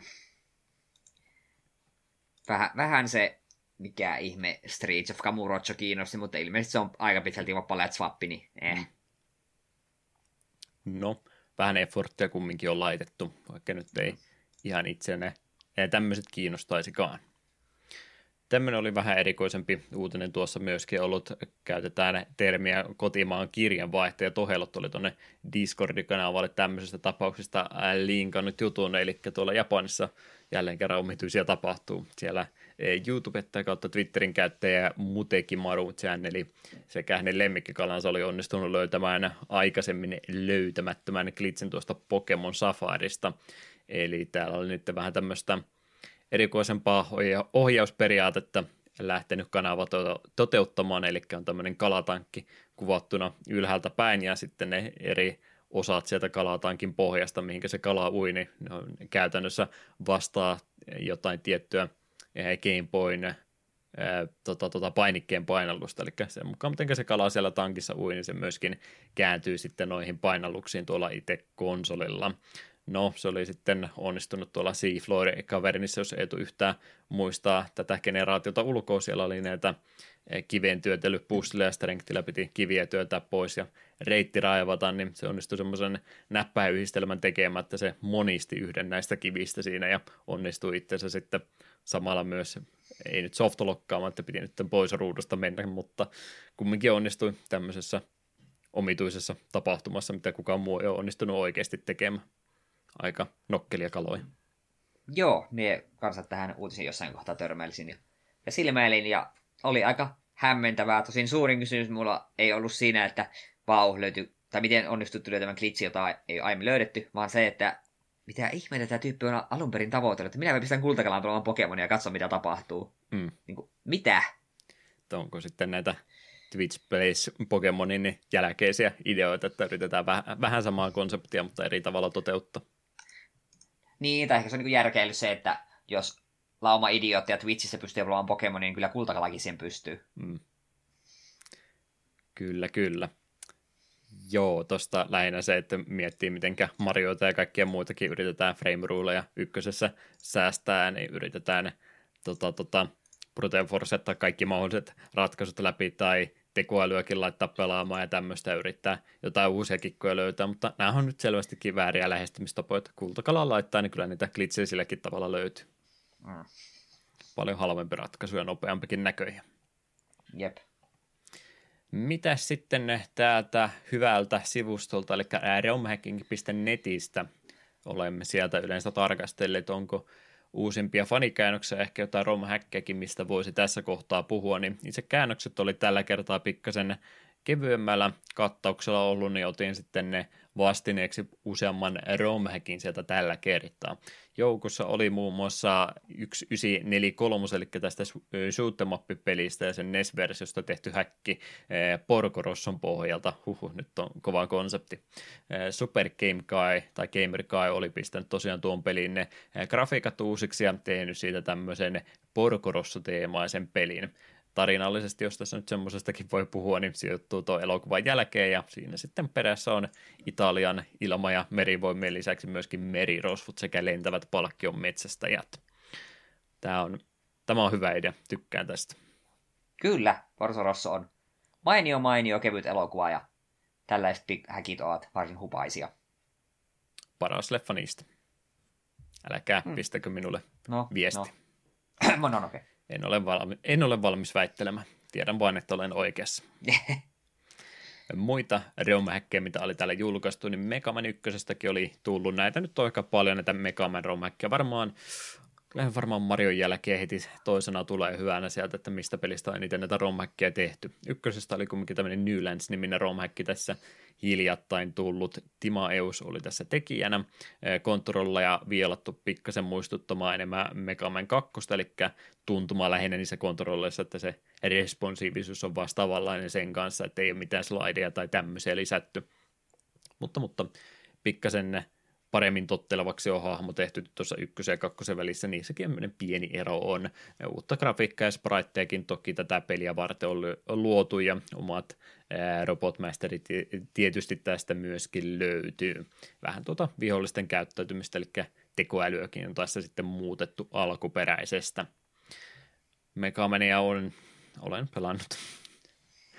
Me, me, meidän jotain syvällisempää sanoa, totesin, että olen pelannut. Yes, se, se on aika hyvin tiivistetty. Mm. En mä joskus siltikään noita rommäkkiä, niin en mä niihin ole yleensä sillä niin innostunut, että noista itse virallisesta julkaisusta saa jo ihan tarpeeksi. Me joskus noita Megaman häkkejä hakkailin, mutta siitäkin on kyllä useampi, useampi vuosi, enkä me muista tyylin mitään niistä nimeltä. Ja se oli kyllä vähän sitä, että jokaista semmoista, hei, tämähän on ihan jees, tässä on kentät ihan kokonaan pistetty uusiksi ja bossille annettu uusia hyökkäyksiä tehty kaikin puoli. Asiat paljon, tämä on tehty niin mukavan eri tavalla, niin jokaista semmoisessa kohtaa olisi tosi, tosi laiskoja sellaisia, että okei, tässä kentässä on vähän spriteja muutettu, mutta se on käytännössä täsmälleen sama peli, tai sitten tehty, tehty jotain äärimmäisen epäreiluja juttuja, niin se oli vähän sellaista, että hakuammuntaa. Mm. Että se ei ollut sen vaivan arvossa, että löysit yksi tai kaksi hyvää. Että onneksi toisaalta nykyään on niin helppo vaan Googlen kautta silleen niin että hei, mitkä on niin kuin oikeasti suosittuja ja hyviä, hyväksi todettuja. Joo, jos siihen Marionkin justi vertaa, niin huonompikin romhäkki, niin voi olla ihan pelikelpoinen ja se nyt on ihan todistettu Mario Makerinkin kautta, että vaikka ne itse kentät olisi vähän, vähän mitä sattuu laadultansa, niin pelkästään se, että miten sä sitä Mario ohjastat näiden huonostikin suunniteltuja esteiden läpi, niin on vähintäänkin ihan suht hauskaa, mutta huonosti suunniteltu Megaman kenttä, niin se nyt on ihan tuskasta pelata, että selvästikin tarvii paljon enemmän tota, tota, huolta, huolta pitää siitä, että saa tuommoista Megaman häkistä hyvää tehtyä, se menee nimittäin aika nopeasti pilalle. Se, että sä pistät tota, Mariossa kymmenen vihollista peräkkäin, niin se on ihan hauskaa, mutta pistäpä Megaman se kymmenen mettiä vaikkapa peräkkäin, niin ei se ole sitten enää kovinkaan mukava pelikokemus. Mikäs niiden Megaman 1 oli niiden hemmetin isojen hyppivien vihollisten nimi, mm. jotka teki ihan järkyttävää damakea. Niin, semmoisia heittää vaan kauhean läjää yhteen ja samaan ruutuun ja joo, tämä mun romhäkki tosi hauska. Jep, tässä näitä viisi. Onnea matkaa. Mm. Että enemmän niitä huonoja löytyy kuin hyviä näiden kanssa. Semmoinen isompi epälokalisointitapaus tässä oli myös ollut Dragon Quest 3. oli tämmöinen delocalized versio tässä myös julkaistu. Translation Quest-käännöstiimi oli ottanut työkseen tuon Dragon Warrior 3 epälokalisoinnin. Mitä tässä muutoksia sitten on ollut, niin toi pelinne tekstipuoli on tässä nyt sitten kokonaan uudelleen käännetty. Jotain sensorointiakin siellä tietysti Nintendo of America aikana halunnut tehdä, niin ne on sitten palautettu tuosta Japanin versiosta takaisin ja jotain tiettyjä pukejakin siinä sitten matkan varrella on korjattu, mitä ei ole varmaankaan tarkoitus, tarkoitus ollut siihen lopulliseen tuotteeseen päätyvän. Eli tavoitteena on ollut palauttaa tuo Japanin version tunnelma tuohon englanninkieliseen käännettyyn versioon. Onkohan siellä muutettu onikirejä voileiviksi ja niin poispäin, tai donitseiksi? Niin, meinasit sanoa väärin, mutta donitsehän ne oikeasti on. Mm. Ehkä jonain päivänä vielä noita alkupään Requiem jaksaisi pelata. Kiitän myös tässä kohtaa kovasti, että et ole pitkä aikaa kysynyt, että miten mun kasin pelaamisen kanssa on mennyt. En ole pelannut. Näin minä olen olettanut. Parikymmentä tuntia riitti. Ai, ai, ai. Hy- hyvä peli se on, mutta no Siapsiropessa on vaan se, että ne kun jää pitkässä aikaa kesken, niin niihin palaaminen on vaikeeta. Hmm. Jeps, jeps. Miten siellä fonikäännöspuolella tosiaan yksi projekti siellä oli tuossa viime päivänä ainakin tullut. En tiedä, oliko tänä aamuna jotain tullut lisää, mutta en tarkastanut. Yhdellä mennä. Joo, täällä on tällainen mielenkiintoinen tapaus kun Salad no Kuni no Tomato Hime, Princess Tomato into Salad Kingdom. Hudson Softin kehittämä seikkailupeli Famicomille vuodelta 1988. Pelistä julkaistiin englanninkielinen versio Pohjois-Amerikassa vuonna 1991, mutta Stardust Crusaders käännösryhmä halusi tehdä asiat paremmin. Pelin lisäksi he käänsivät myös mukana tulleen ohjekirjan.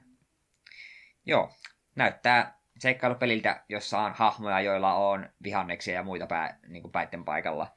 Hmm. Popsikkaat seikkailupeli.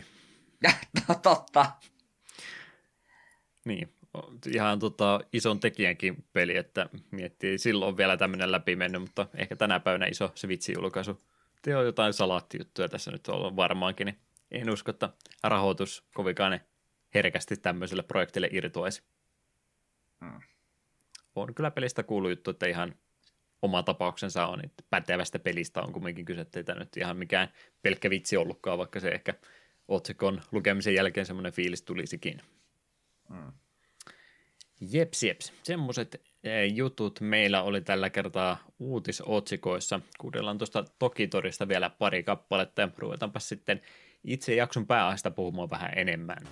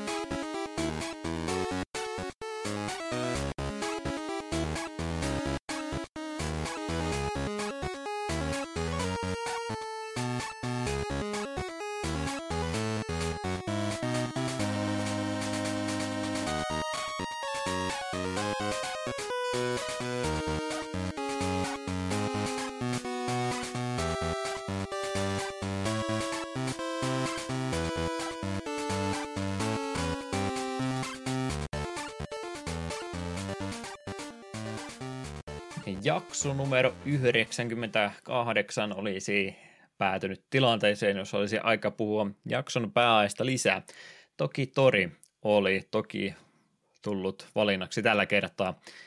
Pusselelupelistä oli kyse ja itsellä oli nyt osunut se kohdalle, että minkä takia tämmöistä lähin valkkaamaan. No varmastikin erikoinen nimi tai näin suomalaiseen silmään omituiselta näyttävästä nimestäni jonkinlainen ne, e, tota, tota, muisto jäänyt sitten mieleen, että on eh, nimeni jostain aikaisemmin pongannut ja muutenkin ehkä vähän tämmöistä pienemmän yleisön vanhemmasta pelistä on kyse, että on, on jotain kautta itsellekin tullut se aikanansa vasta ja pelkästään vaan hyvää kyseisestä pelistä kuulu, vaikka ei niin tunnetusta pelistä olisikaan kyse.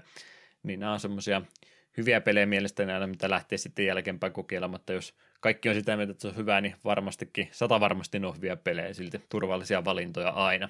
Mutta joo, semmoinen jonkinlainen tietopelin olemasta, olemassaolosta on ollut, mutta ei ole tullut koskaan aikaisemmin kokeiltua, niin nyt oli tilaisuus tämän kautta lähteä niitä toteuttamaan. Onko ei tule nimi tullut vastaan aikaisemmin? Äsken juuri Steam-kirjassa vielä tarkistin, niin joo, mulla on toki Tori 2 plussa näköjään siellä ja olen joskus 20 minuuttia pelannut, niin oletin, että tämä on jo vaan silloin aiemmin, että tämä on vaan joku tämmönen pikkupusleilu, hmm. kohta, kohtalaisen uusi, mutta enpä tiennyt, että alun perin tämä on ihan Game Boy-peli. Joo, pikkasen vanhemmasta pelistähän tässä olisi kyse. 2001 alun perin tullut ulos tuo Game Boy-versio, ja Two Tribes olisi tässä tosiaan kehittäjänä ollut heistä. Muutama sana varmaankin tähän kohtaan kannattaisi heittää. Itse tuota Wikipedia-puolta ja tämmöisestä niin ei niin hirveästi kirjoitettua tietoa heidän tekemisestään tullut ainakaan itselleni heti vastaan, mutta tämä, tämäkin podcastin esikuva varmastikin, tai ainakin se podcast, mitä eniten fanita, eli Retronauts, niin heillä oli tota, tuossa viime vuoden puolella, puolisentoista vuotta sitten Jeremy Peris ja haastatellut näitä kahta perustajaa jäsentä ja oli ihan tämmöinen melkein kaksi tuntinen haastattelu, minkä mä tässä nyt muutaman kertaa kuuntelin eestakaa sinne podcastiin valmistautuessa, niin lähinnä sen kautta on nyt ottanut tietoa, että mikä näin pääpiirtettäen nuo heidän eh, toimintavaiheensa olivat. Mutta tosiaan virallisesti perustettu vuonna 2001, eli samoihin aikoihin kuin tämä itse peli on julkaistu. Eli tämmöinen virallisessa muodossa on ollut siitä asti olemassa, mutta kyllä nuo tota, perustajajäsenet, eli Martin Reuvers sekä Colin Van Kinkelä, kuten minä näin suomalaisittain heidän nimensä lausun, niin ovat jo toisensa pisemmän aikaa sitä ennen tunteneet jonkin verran harrastemuodossa tehneet jo aikaisemminkin, mutta virallisessa muodossaan on 2001 vuodesta, eli tämän pelin julkaisusta asti Two Tribes ollut tässä muodossa olemassa.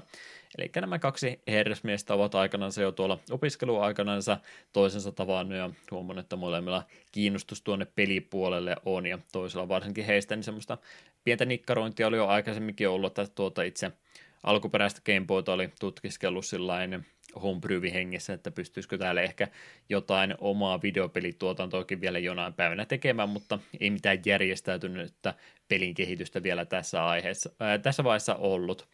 Mutta, mutta tuossa vuosituhannen vaihteen puolella niin he rupesivat sitten tämmöistä omaa konseptiansa pikkuhiljaa luomaan ja Egbert-nimistä peliä lähti sitten toinen näistä tekijöistä ää, suunnittelemaan, ja oli vähän nimenomaan tämmöistä homebrew-projektista tässä vaiheessa kyse, eli oli MSXlle tämä ensimmäinen projekti sitten alustana, mikä vähän erikoinen valinta näin myöhäisessä vaiheessa, mutta nimenomaan vanhalle alustalle, minkä hyvin tunteen ja halusi lähteä sitten o, o, tota, tota, omaa peliänsä tekemään, ei mitään varsinaista myyntihittiä, mutta lähinnä semmoisena harjoituksen vuoksi, että kokeillaanpas nyt tälle omalle eh, nuoruuden suosikkialustalle lähteä videopeliä tekemään, ja varsinkin tuolla Hollannin suunnalla Alankomaissa, niin tämä MSX oli myöskin semmoinen aika, aika suosittu laite, että siinä mielessä laitevalinta ei mitenkään omituinen ollut. Sitten vasta tuon Egbertin julkaisun jälkeen, joka siis käytännössä on toki tori, mutta vähän tämmöisenä ää, tota, alkeellisempana versiona toteutettuna, niin lähtivät sitten myöhemmin kun miettimään, että minkälaista semmoista oikeata pelijulkaisen ruvetaan tekemään, niin ensinnäkin nimenomaan tuo Expert oli se, että no tästä voitaisiin jatkojalostaa nyt vähän kaupallisempi peli, ja sitten se alustan valinta niin oli nimenomaan tuo Game Boy Color, lähinnä niiden johdosta, että itse se alkuperäinen Game Boy oli sellainen jollain tavalla jo tuttu tekijöille, että pystyvät vauhista lähteä pelin kehitystä sille tekemään. Ja muutenkin sitten tuo toinen tekijöistä sinä puhui, että monella tapaa se myöskin tuota MSX alustanakin vastasi tuo itse Game Boy, niin oli, oli kahdella eri tapaa sitten tuttu jo tuo alusta, niin se tuntui heidän miestään luonnolliselta valinnalta sille, mitä ruveta peliä tekemään. Ja toki kun muutama hengen kehitystiimi oli tässä kyse, niin ehkä se tämmöinen Game Boy-peli oli heidän mittakaavan kannalta niin helpompi ja järkevämpi toteuttaa, kun lähtee jotain Pleikkari 1 tai Pleikkari 2 peliä tekemään. Sen takia tuo Game Boy alustana, alustana kuulosti heille semmoiselta fiksulta valinnalta. Kyllä, kyllä. No, tämmöistä projektia lähdettiin tekemään. Epäilykset toki tietysti tässä kohtaa oli korkealla, kun vähän ei semmoiselta isosta pelinkehitysmaasta ja muutenkin uusi firma tässä pystyssä, niin epäilytti kovasti, että miten se julkaisi sieltä sitten löytyisi, mutta jonkin verran kontakteja oli olemassa ja heillä sitten vähän heillekin yllättäen tuli tämmöinen tilaisuus vasta, että hei nyt täällä sitten kaksikin isompaa pelitaloa kiinnostunut tästä teidän tulevasta pelistä, että voitaisiinko tehdä eteenpäin. Ja nämä kaksi oli sekä Konami että Capcom, eli kaksi isompaa japanilaista studiota siellä oli sitten lähestynyt ja todennut, että he voitaisiin olla kiinnostuneita rahoittamaan tätä teidän projektia. No, valinta niiden välillä sitten heidän kannalta oli suht helppo. Konami oli tosiaan näistä kahdesta se joka olisi halunnut tästä pelistä, tulevasta pelistä, tehdä jonkinlaisen lisenssipeli. Mä en muista, muistaaksä tämä Curious George, onko sille mitään suomalaista vastinetta, tunnet varmaankin Eiks, kyseisen. Se, mm. Utelias Vili? Olettaisit, että näin on käännetty. Jotain tämmöisestä ne esimerkiksi puhuu, että olisiko se sitten siitä ollut tarkoitus semmoinen peli tehdä, mutta kumminkin he ajattelivat, että jotain lasten lisenssipeliä olisi tästä mieluumminkin halunnut tehdä, ja Capcom oli sitten näistä kahdesta se, että joo, että luotamme teidän arvostelukykyyn, että tehkää vain semmoinen peli, kun haluatte tehdä, niin ää, ihan kehittäjän puolta sitten todettiin, että joo, mieluummin haluamme pitää oman päätäntävaltamme tässä kohtaa ja sen takia tuo Capcomi sinne sitten vali, valikoitui mieluisammaksi yhteistyökumppaniksi. Sen verran Capcomi sieltä oma-aloitteisesti että oli tämän Toki Tori nimen sitten valinnut heidän puolestansa, että heillä oli siellä paperilla jotain muitakin nimiä olemassa ja tietysti tuota Egbert-nimiä myöskin miettivät, kun sillä oli aloitettu, mutta se oli ilmeisesti jo ainakin Yhdysvalloissa jo tota, tota, trademarkattu nimi tuo Egbertti, niin ei sitten sitä halunnut hyödyntää, niin tuli tämmöinen vähän erikoisempi Toki Tori-nimi sitten tämän pelin nimeksi, mikä nyt ei varsinaisesti taida mitään tarkoittaa ilmeisesti se jotain kanaa viittaavaa japaniksi meinaisi, että onko se nyt sen takia se nimi sieltä tullut. En mä usko, että nyt Suomen, Suomen toreista tässä olisi ollenkaan kyse, mutta jotain tämmöistä japanivivahteista nimeä oli ilmeisesti Capcom tälle halunnut ja pelin kehittäjälle nyt se eh, nimivalinta ei niin tärkeä ollut, niin totesi, no antaa mennä, se on toki tori nyt sitten tästä eteenpäin. Vähän tosiaan ihmettelivät siellä jo, että onko tämä nyt sitten oikeasti edes tapahtumassa, että ne epäili kovasti, että tässä nyt vain joku jekku menossa, että ei nyt joku Capcomi oikeasti ole meidän peliä julkaisemassa, mutta niin vaan sitten kun oli äh, allekirjoitukset, paperit pistetty, niin pari viikkoa myöhemmin siellä sitten rahat napsahti tilille, että ei muuta kuin peliä vaan kehittelemään ja semmoisen sitten tekikin. Eli toki Tori oli se ensimmäinen peli, mitä ne eh, tässä studio-nimen alla tulivat tekemään. Ei mistään varsinaisesta suurmenestyksestä nyt myyntilukujen kannalta ollut kyse. Myi varsin hyvin kuitenkin ja kannattaja kuntansa sille kyllä hyvin siinä loi. Eh, ehkä myöhäinen toi tota, tota, pelijulkaisu varmaankin yksi niitä isommista syistä, minkä takia tästä nyt ei mitään semmoista myyntimenestystä tullut, eli 2001 vasta julkaistiin, ja nyt kun katsoo vielä tuota julkaisupäivämäärää syyskuun 12. päivä vuonna 2001, niin siinä saattoi jotain muutakin lähipäivinä tapahtua, mikä ehkä hiukan huomiota vei tämmöiseltä pelijulkaisulta, ja Game Boy Advancekin siinä taisi myös olla tässä kohtaa, oliko jo jopa julkaistukin, niin, niin vähän semmoinen turhan myöhäinen julkaisu tälle oli, niin monia tämmöisiä pieniä tekijöitä, mitkä sitten esti ehkä sitä täydellistä hittipelin luomista vastaan tässä olevan, mutta kaikesta huolimatta myi varsin hyvin ja Two Traps sai sitä myötä sitten jalkansa tuonne pelialalle ja oli pikkasen sitten sitä omaa pääomaa, että voidaan tätä toimintaa lähteä tästä nyt sitten jatkamaan ja ehkä vähän isommassakin muodossa tekemään. Ja myöskin nämä kontaktit oli sitten tätä kautta luotu, niin lähtivät ihan luottavaisin myöllin tuonne pelialalle. No, ehkä se ensimmäisen oman projektin läpivieminen tällä tavalla niin ei ollut sitten ehkä semmoista herkkua, mihinkä heidän kannattui, kannatti e, tuudittautua, sillä kyllähän tuo omien projektien läpisaaminen tuolla pelialalla olikin sitten aika vaikeaa. Ja e, fakta vaan oli, että se, että saadaan tota, tota leipää pöytää ja myöskin ne studiota pidettyä pyörinnässä, niin kyllähän oikeastaan sitten valtaosan tuosta olemassaoloaikansa niin ajastansa joutui tämmöisiä lisenssipelejä tai muita studioavustustöitä sitten tekemään, että ei siellä oikeastaan semmoista omaa projektia toki todin jälkeen pitkää aikaa ollutkaan. Eli eri alustoille ruvettiin sitten noita peliporttauksia ja tämmöisiä tekemään. Siellä oli sitten lisenssipeleinä muun muassa Karvista tehtyjä Ice Agea ja tämmöistä. DS, PSPtä esimerkiksi alustana siellä kovastikin oli. Palkkiot oli heidän mukaansa ihan kohtuullisia, ei siinä mitään vikaa, mutta tiukat deadlineit ja sitten tuo vapauden puute, niin rupesi varsinkin jään myötä vähän rassaamaan ja mitä sitten kuuntelin sitä työmäärää, mitä ne itsellensä piti, niin okei, ehkä se kaksikymppisenä vielä menee ihan mukavasti, mutta sitten kun ikää rupeaa tulee enemmän, niin ei välttämättä sitä jatkuvaa eh, grunge deadlinea jaksa enää vuodesta toiseen pitää, niin sen takia näidenkin projektien tekeminen sinne loppu. Eri alustojakin he siinä harkitsivat jonkin verran, oli eh, matkapuhelinpelikehitystä siellä joukossa tota ollut, mikä oli iPhone ja näiden alkuvuosien aikana ihan ää, tota, tota, kunnon vaihtoehtokin olemassa, mutta se rahoitusmallin muuttuminen tämmöisiin mikromaksuihin ja tämmöinen oli myöhemmin sitten se syy, minkä takia he ei halunnut siellä puhelinpuolellakaan määränsä enempää menemistä jatkaa. Ja Steamia tämmöisiäkin digitaalisia julkaisuja hyödynnettiin tosi hyvin. Heillä oli hyvät myyntiluvut silloin, kun Steamissäkään ei vielä montaa sataa peliä enempää ollut ja toki torit oli e, ensimmäisiä niiden joukossa tai vastaavat tämmöiset pelit, niin hyvin meni siinäkin, mutta sama oli sitten digikauppapaikoilla kuin kaikilla muillakin pienemmillä kehittäjillä, että sinne massaan ne valitettavasti siinä ennemmin tai myöhemmin tulivat hukkumaan. No, 2010-luvulla he sitten vielä päättivät ottaa riskejä, että lähdetään nyt sitten oikeasti taas tekemään sitä jotain ihan omaa tekemistä, eikä vaan kaikille muille näitä lisenssipelejä vastaavia julkaisuja.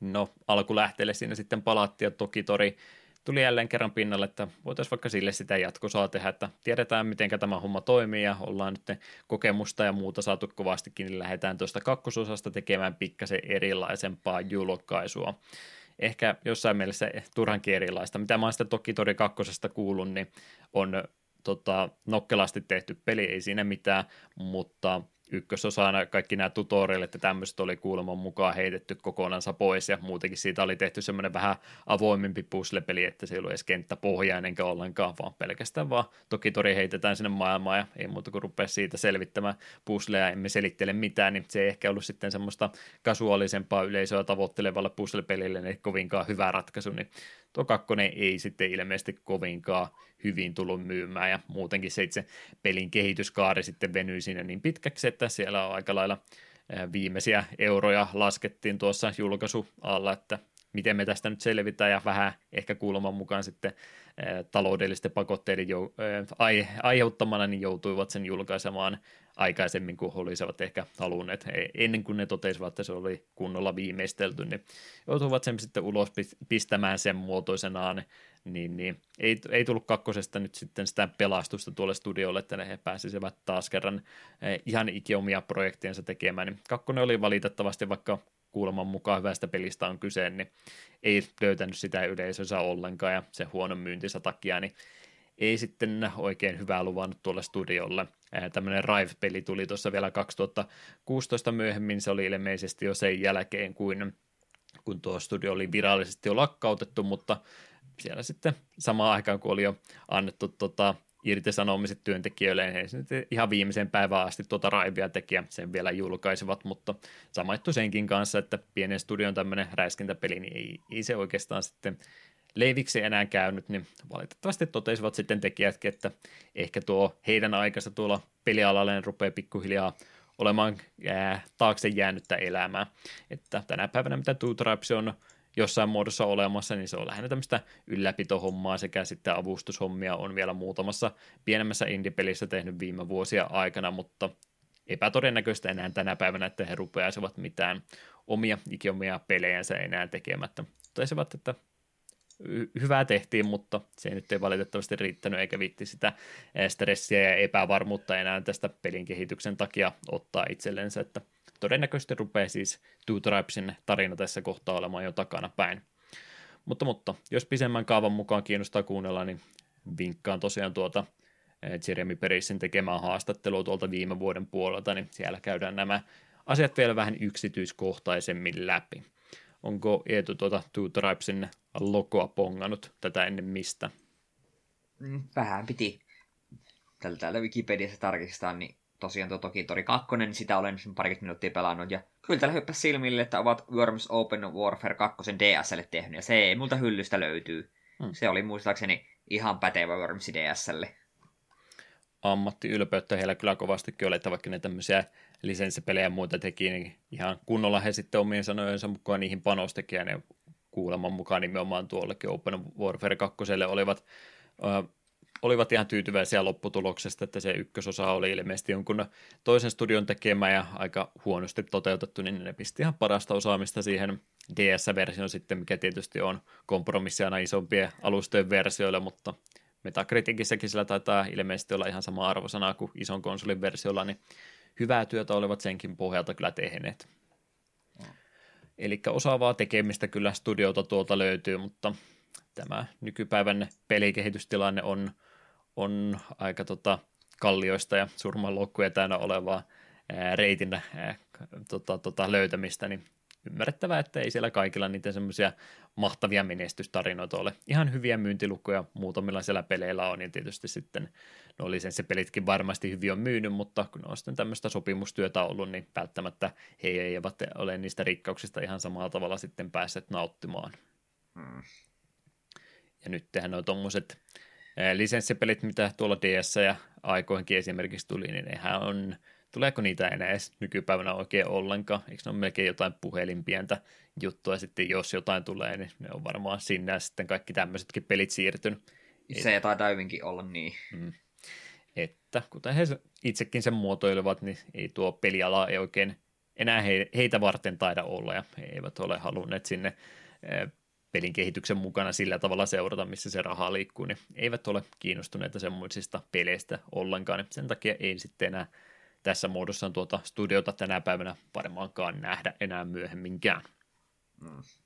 Mutta, mutta Capcom tosiaan oli siinä julkaisija ja julkaisu oli tosiaan siellä syyskuun 12. päivä tapahtunut vuonna 2001 tuolla Pohjois-Amerikan puolella. En löytänyt maininta, että tota, olisi tästä mitään paljulkaisua ollut, mutta tuossa haastattelun varrella he kyllä sanoivat, että PAL-alueellakin piti tapahtua joku pienempi julkaisuerä, että voi olla, että tästä on PAL-versiota olemassa, mutta mä en sitä nyt ihan sata, sata varmaa vahvistusta löytänyt. Kyllä mä tietysti luotan tekijöiden sana enemmän kuin Wikipedia-artikkeliin, mutta pienellä varauksella, että voi olla noita Eurooppa-versiota tästä toki toristakin myös liikkeellä Game Boy Color-versiosta siis, joka tässä nyt alkuperäisenä alustana tälle pelille toimi. Mm. Ja puzzle-pelistä meillä tosiaan olisi tässä nyt sitten tällä kertaa kyse. Kyllä, kyllä. Puzzle-pelit on vähän vaikeita tota, tota, tämmöisen podcastin formaatin kannalta käydä läpi, mutta yritämme parhaamme mukaan tässä mainita kaikki oleellinen, mikä tästä pelistä vaan irti saadaan. Mitenkäs siellä tarinapuolta, onko toki torin ää, diippiä lorea kuinka syvällisesti kerrottu. No Game Boy-peliksi yllättävän paljon voisi jopa sanoa.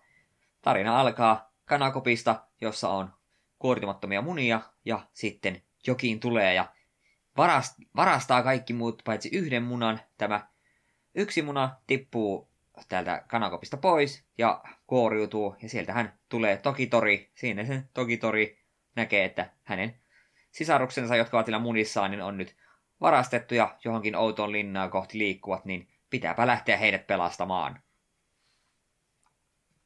Ei muuta kuin perään sitten vaan. Kyllä. Se on hyvä, että heti, heti synnyttää jo on täysin kartalla, että missä mennään. Että joo, siellä minun sisarukset menee. Hmm. Pelastaa pitää. Sankari jo syntyessä. Jep.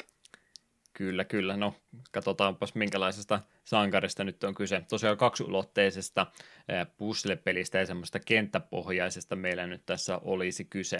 Eli kaksiulotteisella pleinillä nyt tässä liikutaan ja yritetään tuolla kenttien varrella sitten kaikki nämä munat aina pelastaa matkan varrella, jotka nyt semmoisia kortteja käytännössä siinä matkan varrella on, mutta joka ikinen niistä täytyy kentältä poimia ja sen muuta kun viimeinen on sitten kerätty, niin kenttä on läpäisty, ei tarvitse mitään exittiä tai semmoista löytää.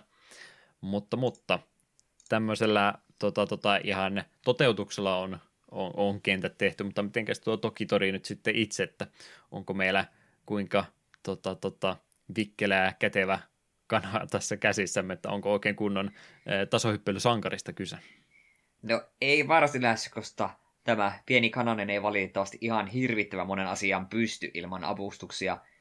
Toki Tori osaa sille, että sen ihan pienen pienen loikan, mikä niin kuin tällä käytännössä puolikkaan blokin verran pääsee ylöspäin sillä.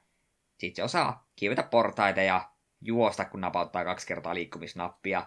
Siinä se olikin. Ja pieni, haluan tämän yksityiskohdan sanoa nyt, kun vielä muistan.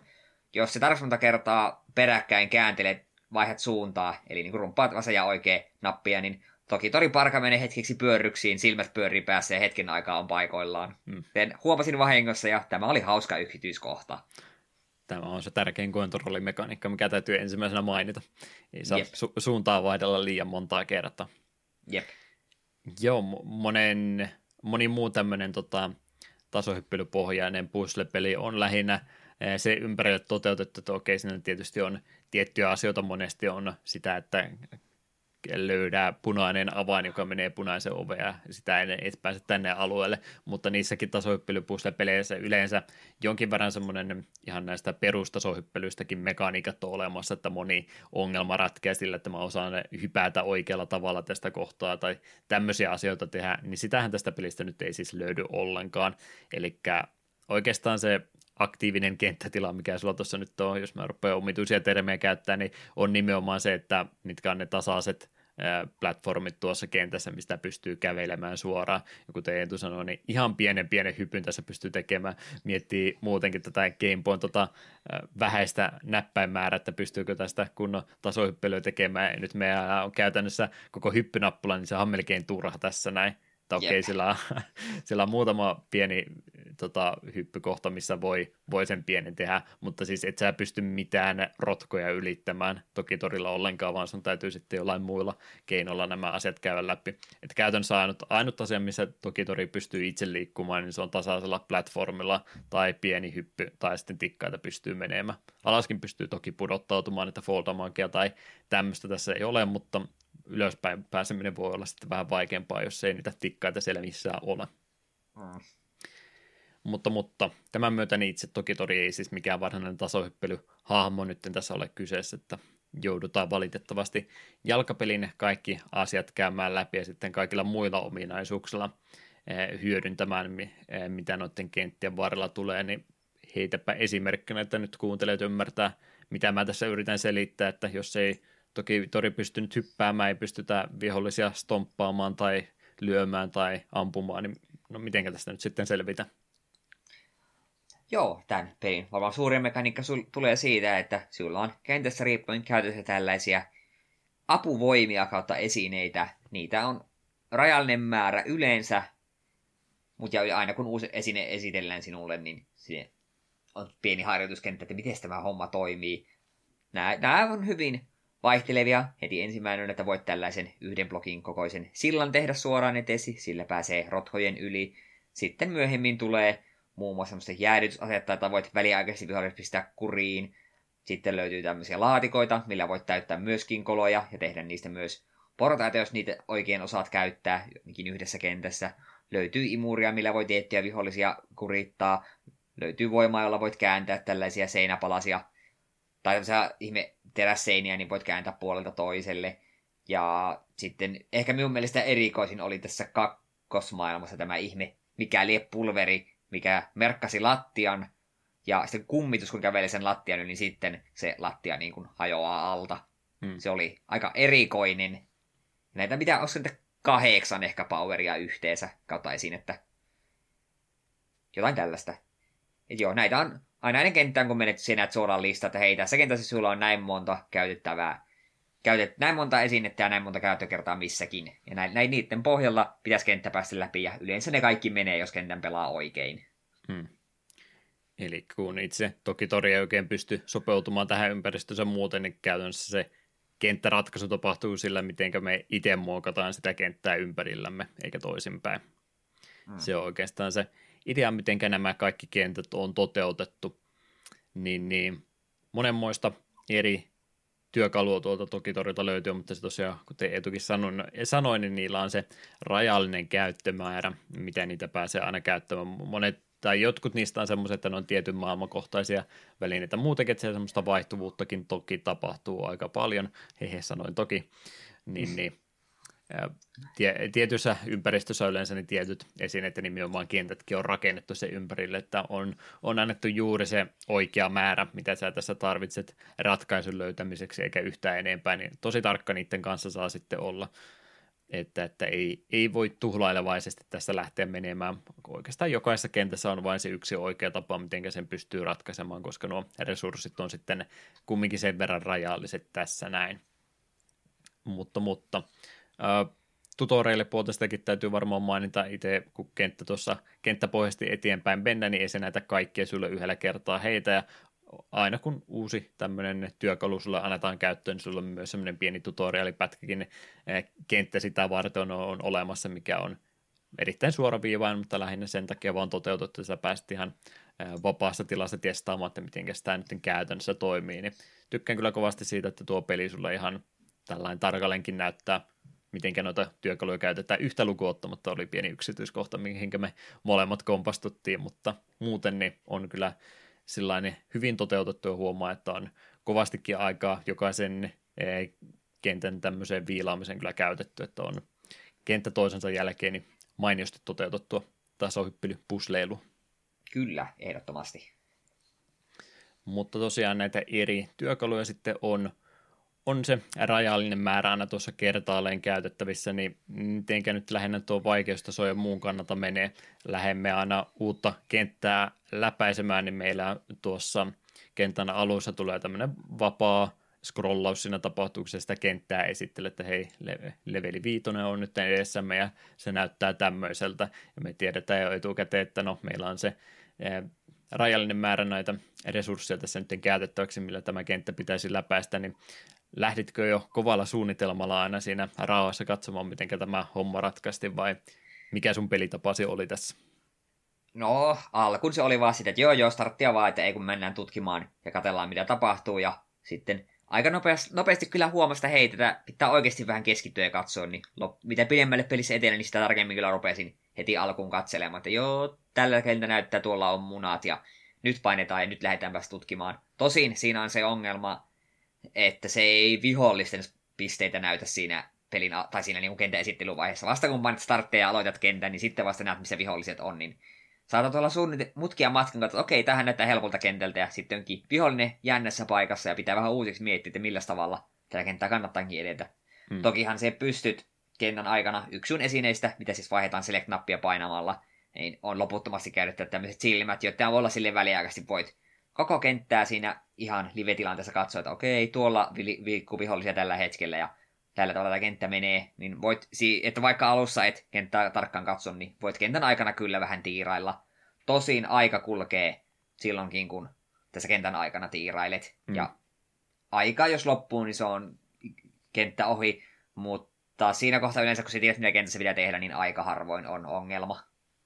Joo, ei se aika tässä varsinaisesti mikään uhkaa, että on melkein parempi jo, että tota, tota, menee vaan suoraan sinne kenttään ja käyttää sitä aikaa se ympäri kattelu. Se kun se alkutilanteessa sillä vapaasti scrollaa kulmasta kulmaan, niin siinä ei välttämättä sitä kokonaiskuvaa niin hyvin sitten kumminkaan saa, varsinkin kun kentät rupeaa loppupäässä menemään entistä monimutkaisimmiksi ja se kulkusuunta ei ole niin y, tota, yhteen suuntaan vievä koko ajan, niin välillä se on parempi, että sitä ei pääse itse ihan rauhassa scrollaamaan suuntaan ja toisensa, että okei okay, mä menen tuolta tuon kautta ja täältä kierrän ympäri ja nyt mä menen tuosta takaisin ja niin edelleen, niin siinä mielessä se vapaampi lukki on, on kyllä hyödyllisempi. Ja muutenkin kun tässä ei mitään äh, tota, elämiä, ole sulle lisää elämiä tai tämmöisiä annettu ollenkaan, niin sähän pystyt ihan vapaasti sitten restarttaamaan sen kentäkin ilman yhtään mitään ratkaisua, niin se aikamenetys siitä tarkasteluvaiheesta niin on niin helposti sitten kumottavissa, ettei sillä oikeastaan mitään väliä ole. Mm, jep. Ja muutenkin se aikarajoitus, mikä siinä kentässä on, että sitten kun sä lähdet sitä tota kenttää ratkomaan, niin ei se siinäkään vaiheessa se aikarajoitus ole ongelma. Mulla ei ainakaan kertaakaan loppunut aika sen takia, että mä en vaan ehtinyt sitä kenttää toteuttamaan. Jep, yleensä se itse asiassa toi huomioida silleen, että kun juoksentelin kenttää edestakaisin ja yritin suunnitella, että hetki, niin miten sitä kannattaa tehdä. Niin ah, no nyt mulla on aika lopussa. No, nyt me vaan restarttaa ja nyt me tiedän, mitä me teen, niin ei siinä ikinä tarvinnut silleen kenttää suorittaessa niin kuin olla kiire. Mm. Ja ah, se piti vielä sanoa sitten myös sinne kentän alussa, kun tämä pelin esittelee kenttää, niin mun mielestä et siinä kohtaa näe myöskään sun omaa spoonipistettä, niin sekin, se vähän hankaloittaa myös sen suunnitelman tekoa, kun sit on ihan varma, että mistä kohtaa siellä aloitat. Se on yllättävän tärkeä kumminkin se, mistä liikkeelle lähdetään, koska nuo toki tori omat ominaisuudet tuossa on sen verran huono, että monesti se, että sä pudottaudut liian aikaisin johonkin paikkaan, niin sä vaan aiheutat sen, että sä et enää pysty ratkomaan. Että se ei ole pelkästään, että sulla nuo omat tasohyppelytaidot on niin huonot, niin että sä pysty enää kapuamaan sinne ylös, ellei sulla tikkaita sinne suoraan ole laitettu. Tai sitten jos sä joudut esineitä turhaan käyttämään sen takia, että sä pääset takaisin ylös, niin se on, se on jo varma merkki siitä, että sä ajattelet tätä pulumaa jotenkin väärin, että sulla loppuu ne työkalut siinä sitten kesken, vaan jos sä rupeat enää itseäsi jostain rotkosta kaivamaan ylös. Mm. Joo, mitenkä tota, kun mä itse ainakin olin nyt semmoinen vähän turhan hätäinen tuon kanssa, että mä yleensä hirveästi nyt etukäteen suunnitellut, mitä sitä nyt suotta tekemättä. Paremmin jää mieleen, kun itse kävelee ne kentät ja muut tuossa läpi, niin kovastihan tuossa ainakin siinä mulla kävi sillä tavalla sitten, että mulla on aika hyvä fiilis, mitä mun pitää jo lähteä tekemään, että lennosta osaa jotenkin jo lukea – kehittäjienkin ajatukset, että mitä tässä on lähdetty ajamaan takaa, mutta tosi paljon tässä käytetään, tai ainakin mulla kävi niin kovasti, että monesti joutuu sitten resetoimaan kenttiä ihan vain sen takia, että se yksikin pieni virhe siinä ratkaisee hyvinkin paljon, että meneekö se kenttä nyt läpi vai ei, että monesti on sillä, että mä oon sen kentän loppuun asti suorittanut täydellisesti, mutta nyt kun mä käytin tämän tota, tota, hyödykkeen tässä nyt väärin, niin mun täytyy koko kenttä aloittaa alusta, niin luulisin, että se ärsyttäisi enemmänkin, mutta mua se ei oikeastaan haitannut ollenkaan, vaikka mä noita kenttiä resetoin uudestaan ja uudestaan läpi. Kumminkin semmoista tasasta progressia siinä oli aina eteenpäin, niin yhdenkin esteen kun tajus enemmän, että ei voi vähän tehokkaammin tehdä tällä tavalla, ja nyt ollaan taas vähän pisemmällä, niin ei se mua ainakaan haitannut koko ajan niitä kenttiä aloittaa uudestaan ja uudestaan. Joo, koska kuitenkin jokaisen kentän suoritus vei tyyliin minuutin puolitoista, kun sinne, mitä siellä teet, niin se ei haitannut tosiaan se reservin, se oli kuitenkin niin nopea. Tää, painan starttia, restart, okei, okay, ja nyt taas mennään. Että se, jos jokaisen kentän suorittanut olisi vienyt se 5-10 minuuttia niin ihan puhtaasti suorittamalla, niin sitten se olisikin nyt turhauttamaan, kun pienetkin virheet olisi tarkoittanut hirvittävää määrää uudelleen peluuta. Mm.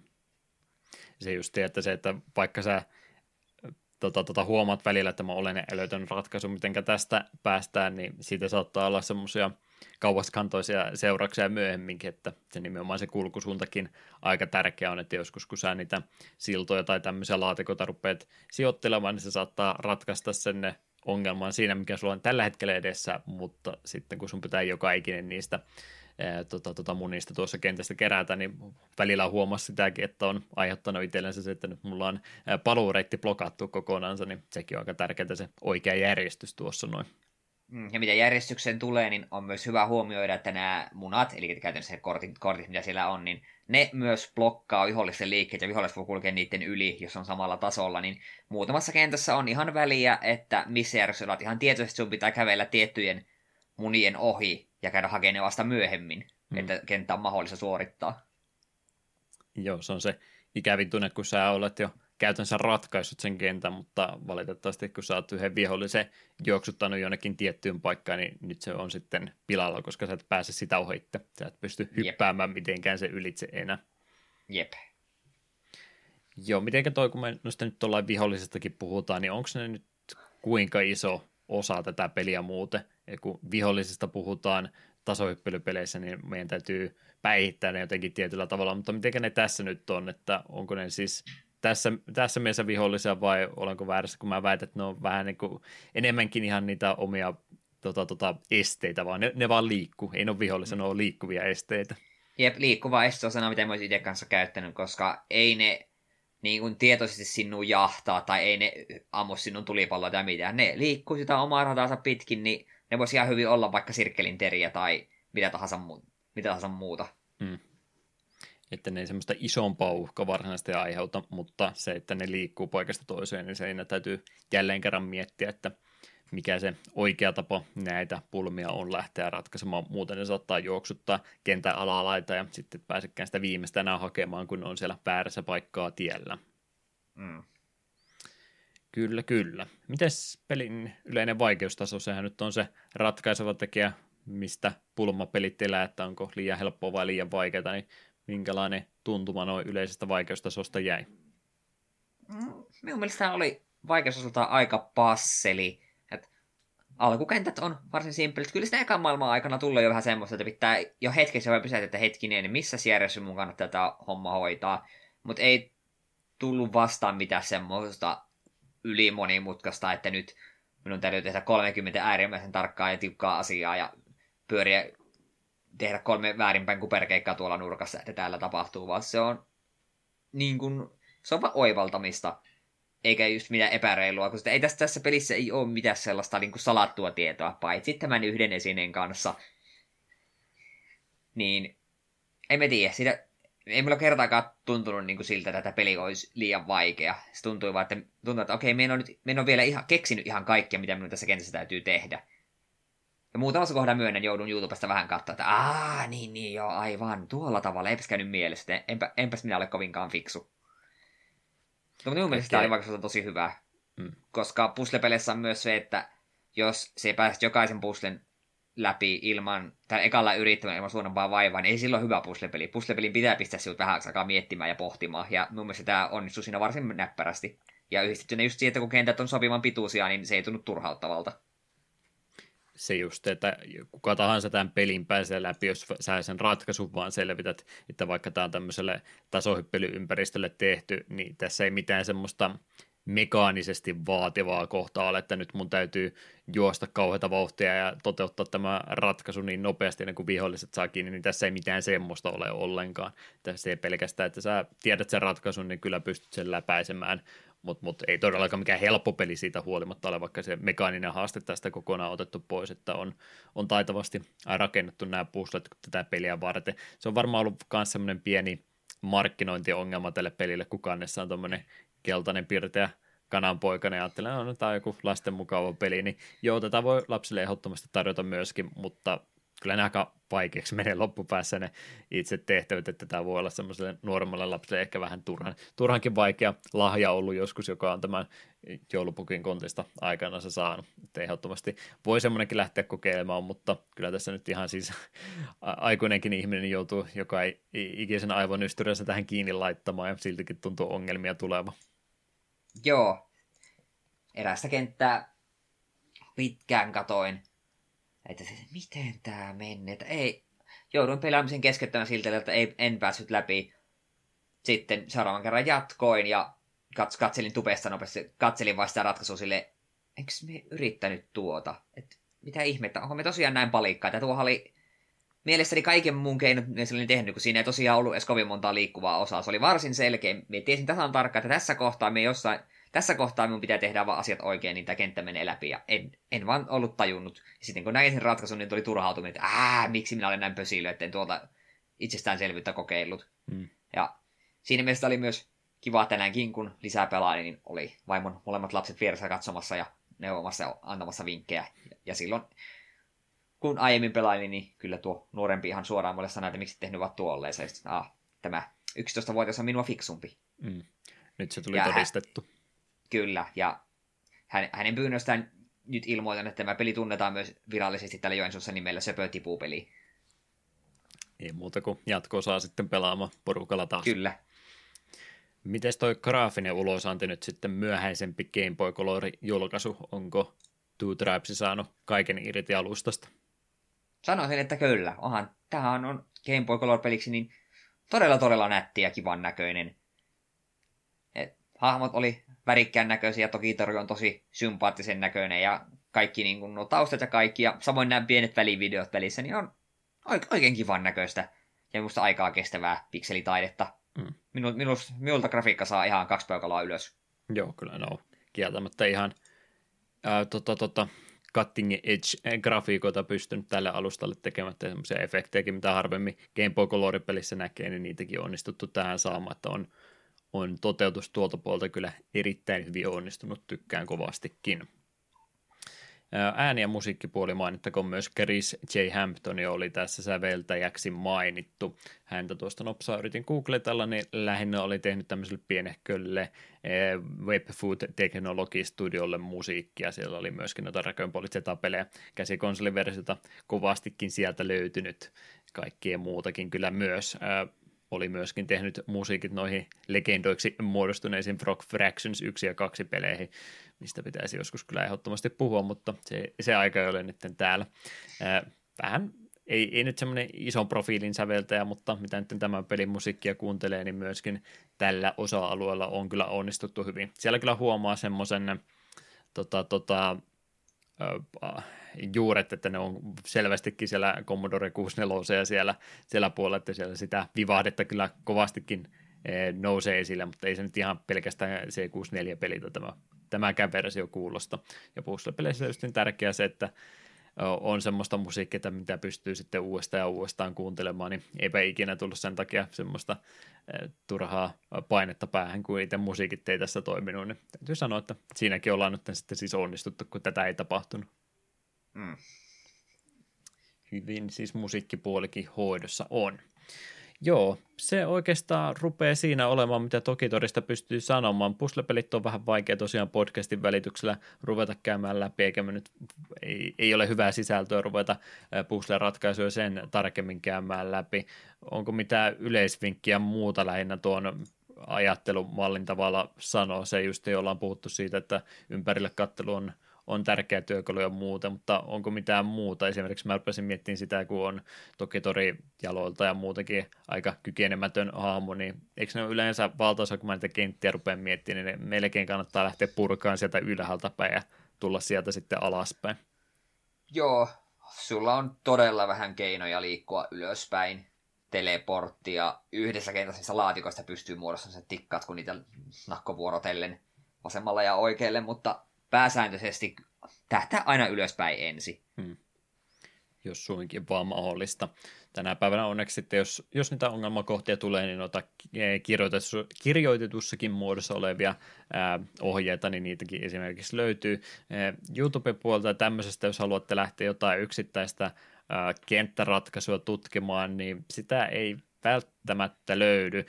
Lähinnä noin videot, mitä tästä pelistä löytyy, niin on noita myöhempiä porttauksia, mitkä osakentistä on samoja, mutta siellä on kyllä vähän muutoksiakin matkan varrella tullut, niin voi käydä sillä tavalla, että sitä, juuri sitä kenttää, mitä olet alkuperäisessä versiossa pelaamassa, niin siihen ei välttämättä videomallissa sitä ratkaisua löydykään. Siellä löytyy kyllä niitä tassivideoita, mitä itsekin katsoin, mutta kuten Eetukin sanoi, niin sitten niitä klitsejä hyödynnettiin parissa paikkaan sillä, että ei sitä sitten ollutkaan hyötyä, kun mä yritin käydä sieltä lunttaamassa. Jep. Ikävästi tehty. Kyllä, kyllä. Tosiaan siellä on niin paljon noita muita alustoja sitten hyödynnetty, niin varmaan niistä piti mainita, mitä siellä Eetu oli näitä muita alustoja, jos haluaa toki torea alkuperäistä jossain muodossa pelata, niin mitkä on meidän vaihtoehdot? Alkuperä löytyy Androidille, Linuxille, iOS, iOSlle, OS Xlle, Microsoft Windowsille, Microsoft Mobilelle, Pleikkari 3, Wii U, Nintendo 3DS ja Nintendo Switchille.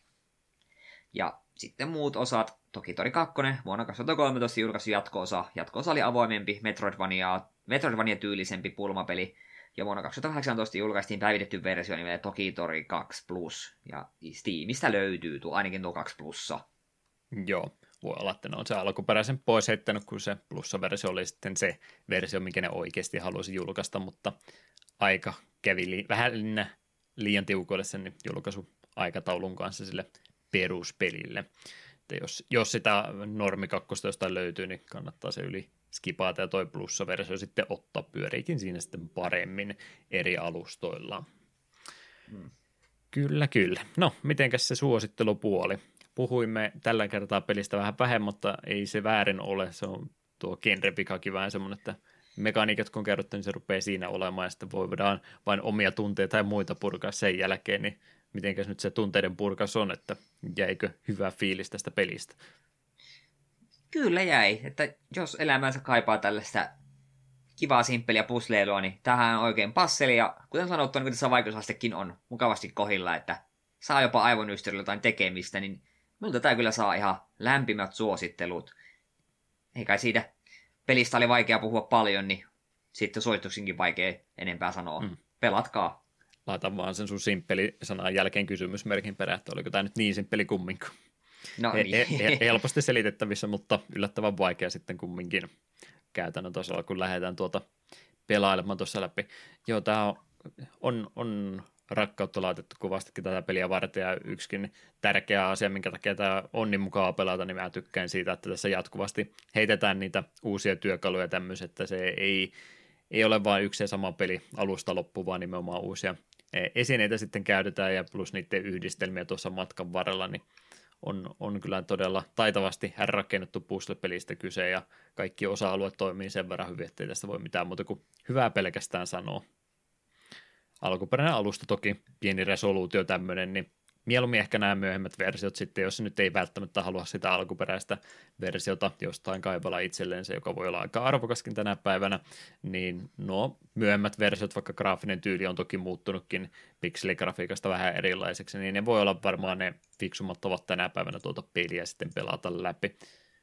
Että niillekin suositus, vaikka, vaikka ei niitä nyt ole kokeiltu ollenkaan, mutta kannattaa niitä tukea, kun niitä vielä tuolla myynnissä on, että tekijöille kiitos hyvästä projektista. Kyllä, kyllä. Hyvät suosittelut tälle pelille siis tällä kertaa. Pieni musiikkibreikki tuohon vielä väliin ja eikä me ruveta sitten tätä jaksoa pikkuhiljaa päättelemään.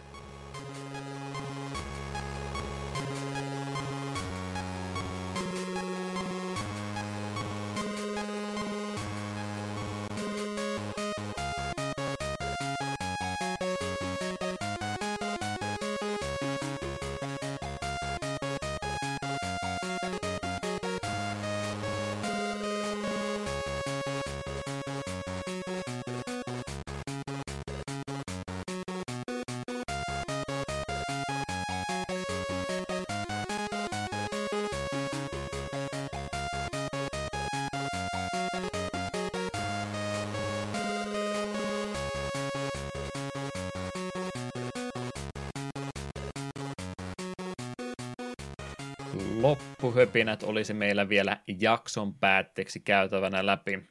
Loppuvuosihan siellä on itse asiassa, se on tuohon kirjoitettu. Kaikki neljä jaksoa, mitä Venäjän jäljellä on. Nämä vuodet vierii niin omituisen kovaa tahtia. Joo, menisin sanoa, että meillähän on loppuvuosi aika retroilua, mutta hetkinen, eikö se ole tämän koko podcastin tarkoitus? Niin. Yllättäen tuli vähän vanhempaa peli. niin. Joo, 10.12.2020 Echo the Dolphin, ja tästä teille jo pieni maistiainen. Tässä tämän kuun aikana Juha laittoi mulle yllättäen viestiä, että Ekko oli kamalaa, en halua. Joten jot, jotain laatua on meillä tiedossa ensi kerralla. Mä ajattelin, että mä säästän tunteiden purkaukset tuonne, mutta siinä tuli varmaan pieni spoileri. Itse en ole vielä aloittanut ja vähän kauhun tuntein odotan. Mutta ei ekosta vielä enempää. Sitten 24.11. jakson numero 100. Ja silloinhan meillä on edessä Zelda 2. Ai että, sitä vähän jo aloittelin ja no, no. Siihen on syynsä, miksi on se vähemmän muisteltu Zelda-osa. Sitten 8.12. hypätään Nessiltä Nessille Pilot Wings ja uusin lisäyslistalle 20.12. vuoden viimeinen jakso on jälleen Gameboylla, nimittäin Shantae. Oletko aiempia, tai siis aiempia kuin uudempia Shantae-pelejä pelannut? En ole edes niitäkään, niin nyt täytyy alusta asti aloittaa.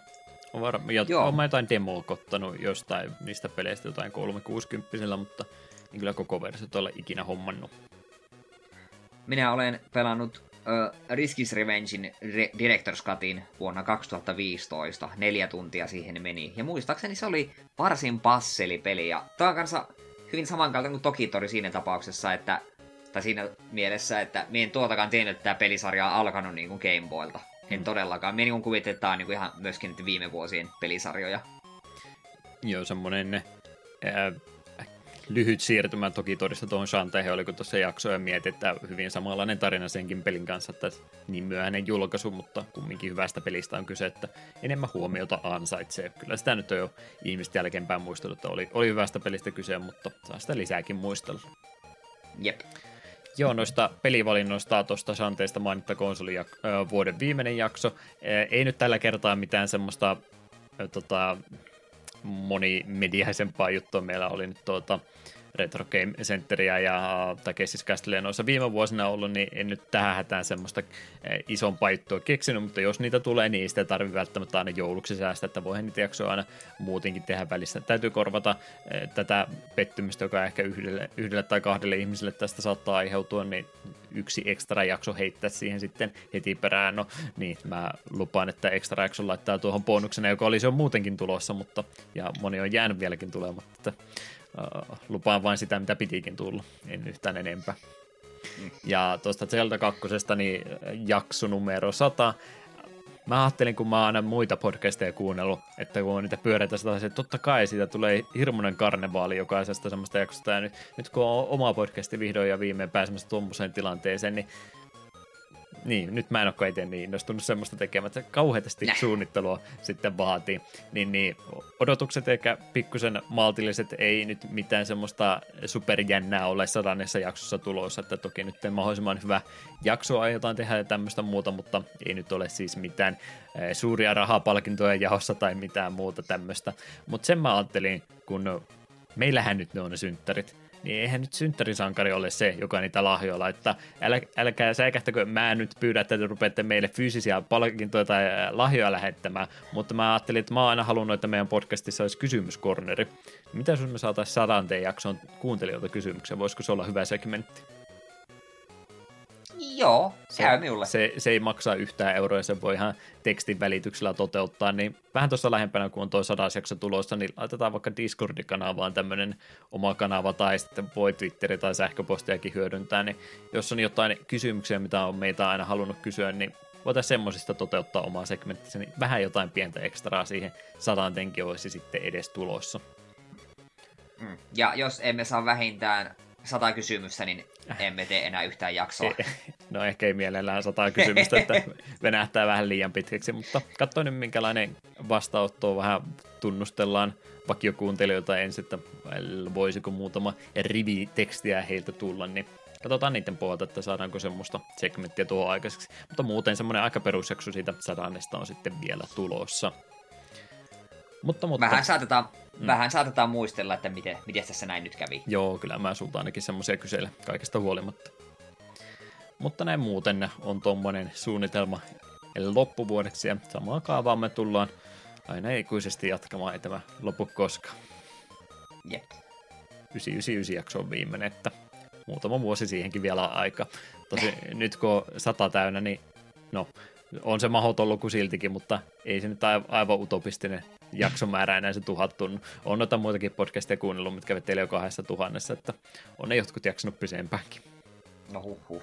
aika sairasta. Kyllä, kyllä. Yhteydenottokanavat, joihin ehkä voimme kohta hyödyntää kysymyskornerin kaltaista juttua, niin takapelkky.wordpress.com ja takapelkky at gmail.com ilman öönpisteitä. Facebook, Twitter sekä Discord-kanavat myöskin on olemassa. Mistä Eetu löytyy? Minä löydyn Klaus-nimerkin takaa vähän kaikkialta ja Twitterissä The eteen. Ja missäs Juha? Deokin on nimimerkki, Twitch ja Twitteri. Kanavat on pelkästään sillä ja vanha YouTube-kanava tuolle Deokin 89 nimimerkillä löytyy. Ja Draenor on serveri Bobissa. Selkäsaunan kieltä. Tervetuloa. Saatte selkäsaunan. Jeps, tämmönen jakso meillä tällä kertaa. Kiitokset jälleen kerran kaikille kuuntelusta, kun tänne asti olette jaksaneet. Onko sillä Eetulla meillä kauniita saatesanoja tähän jakson päätteeksi? Ää, mm, on alkanut, nauttikaa.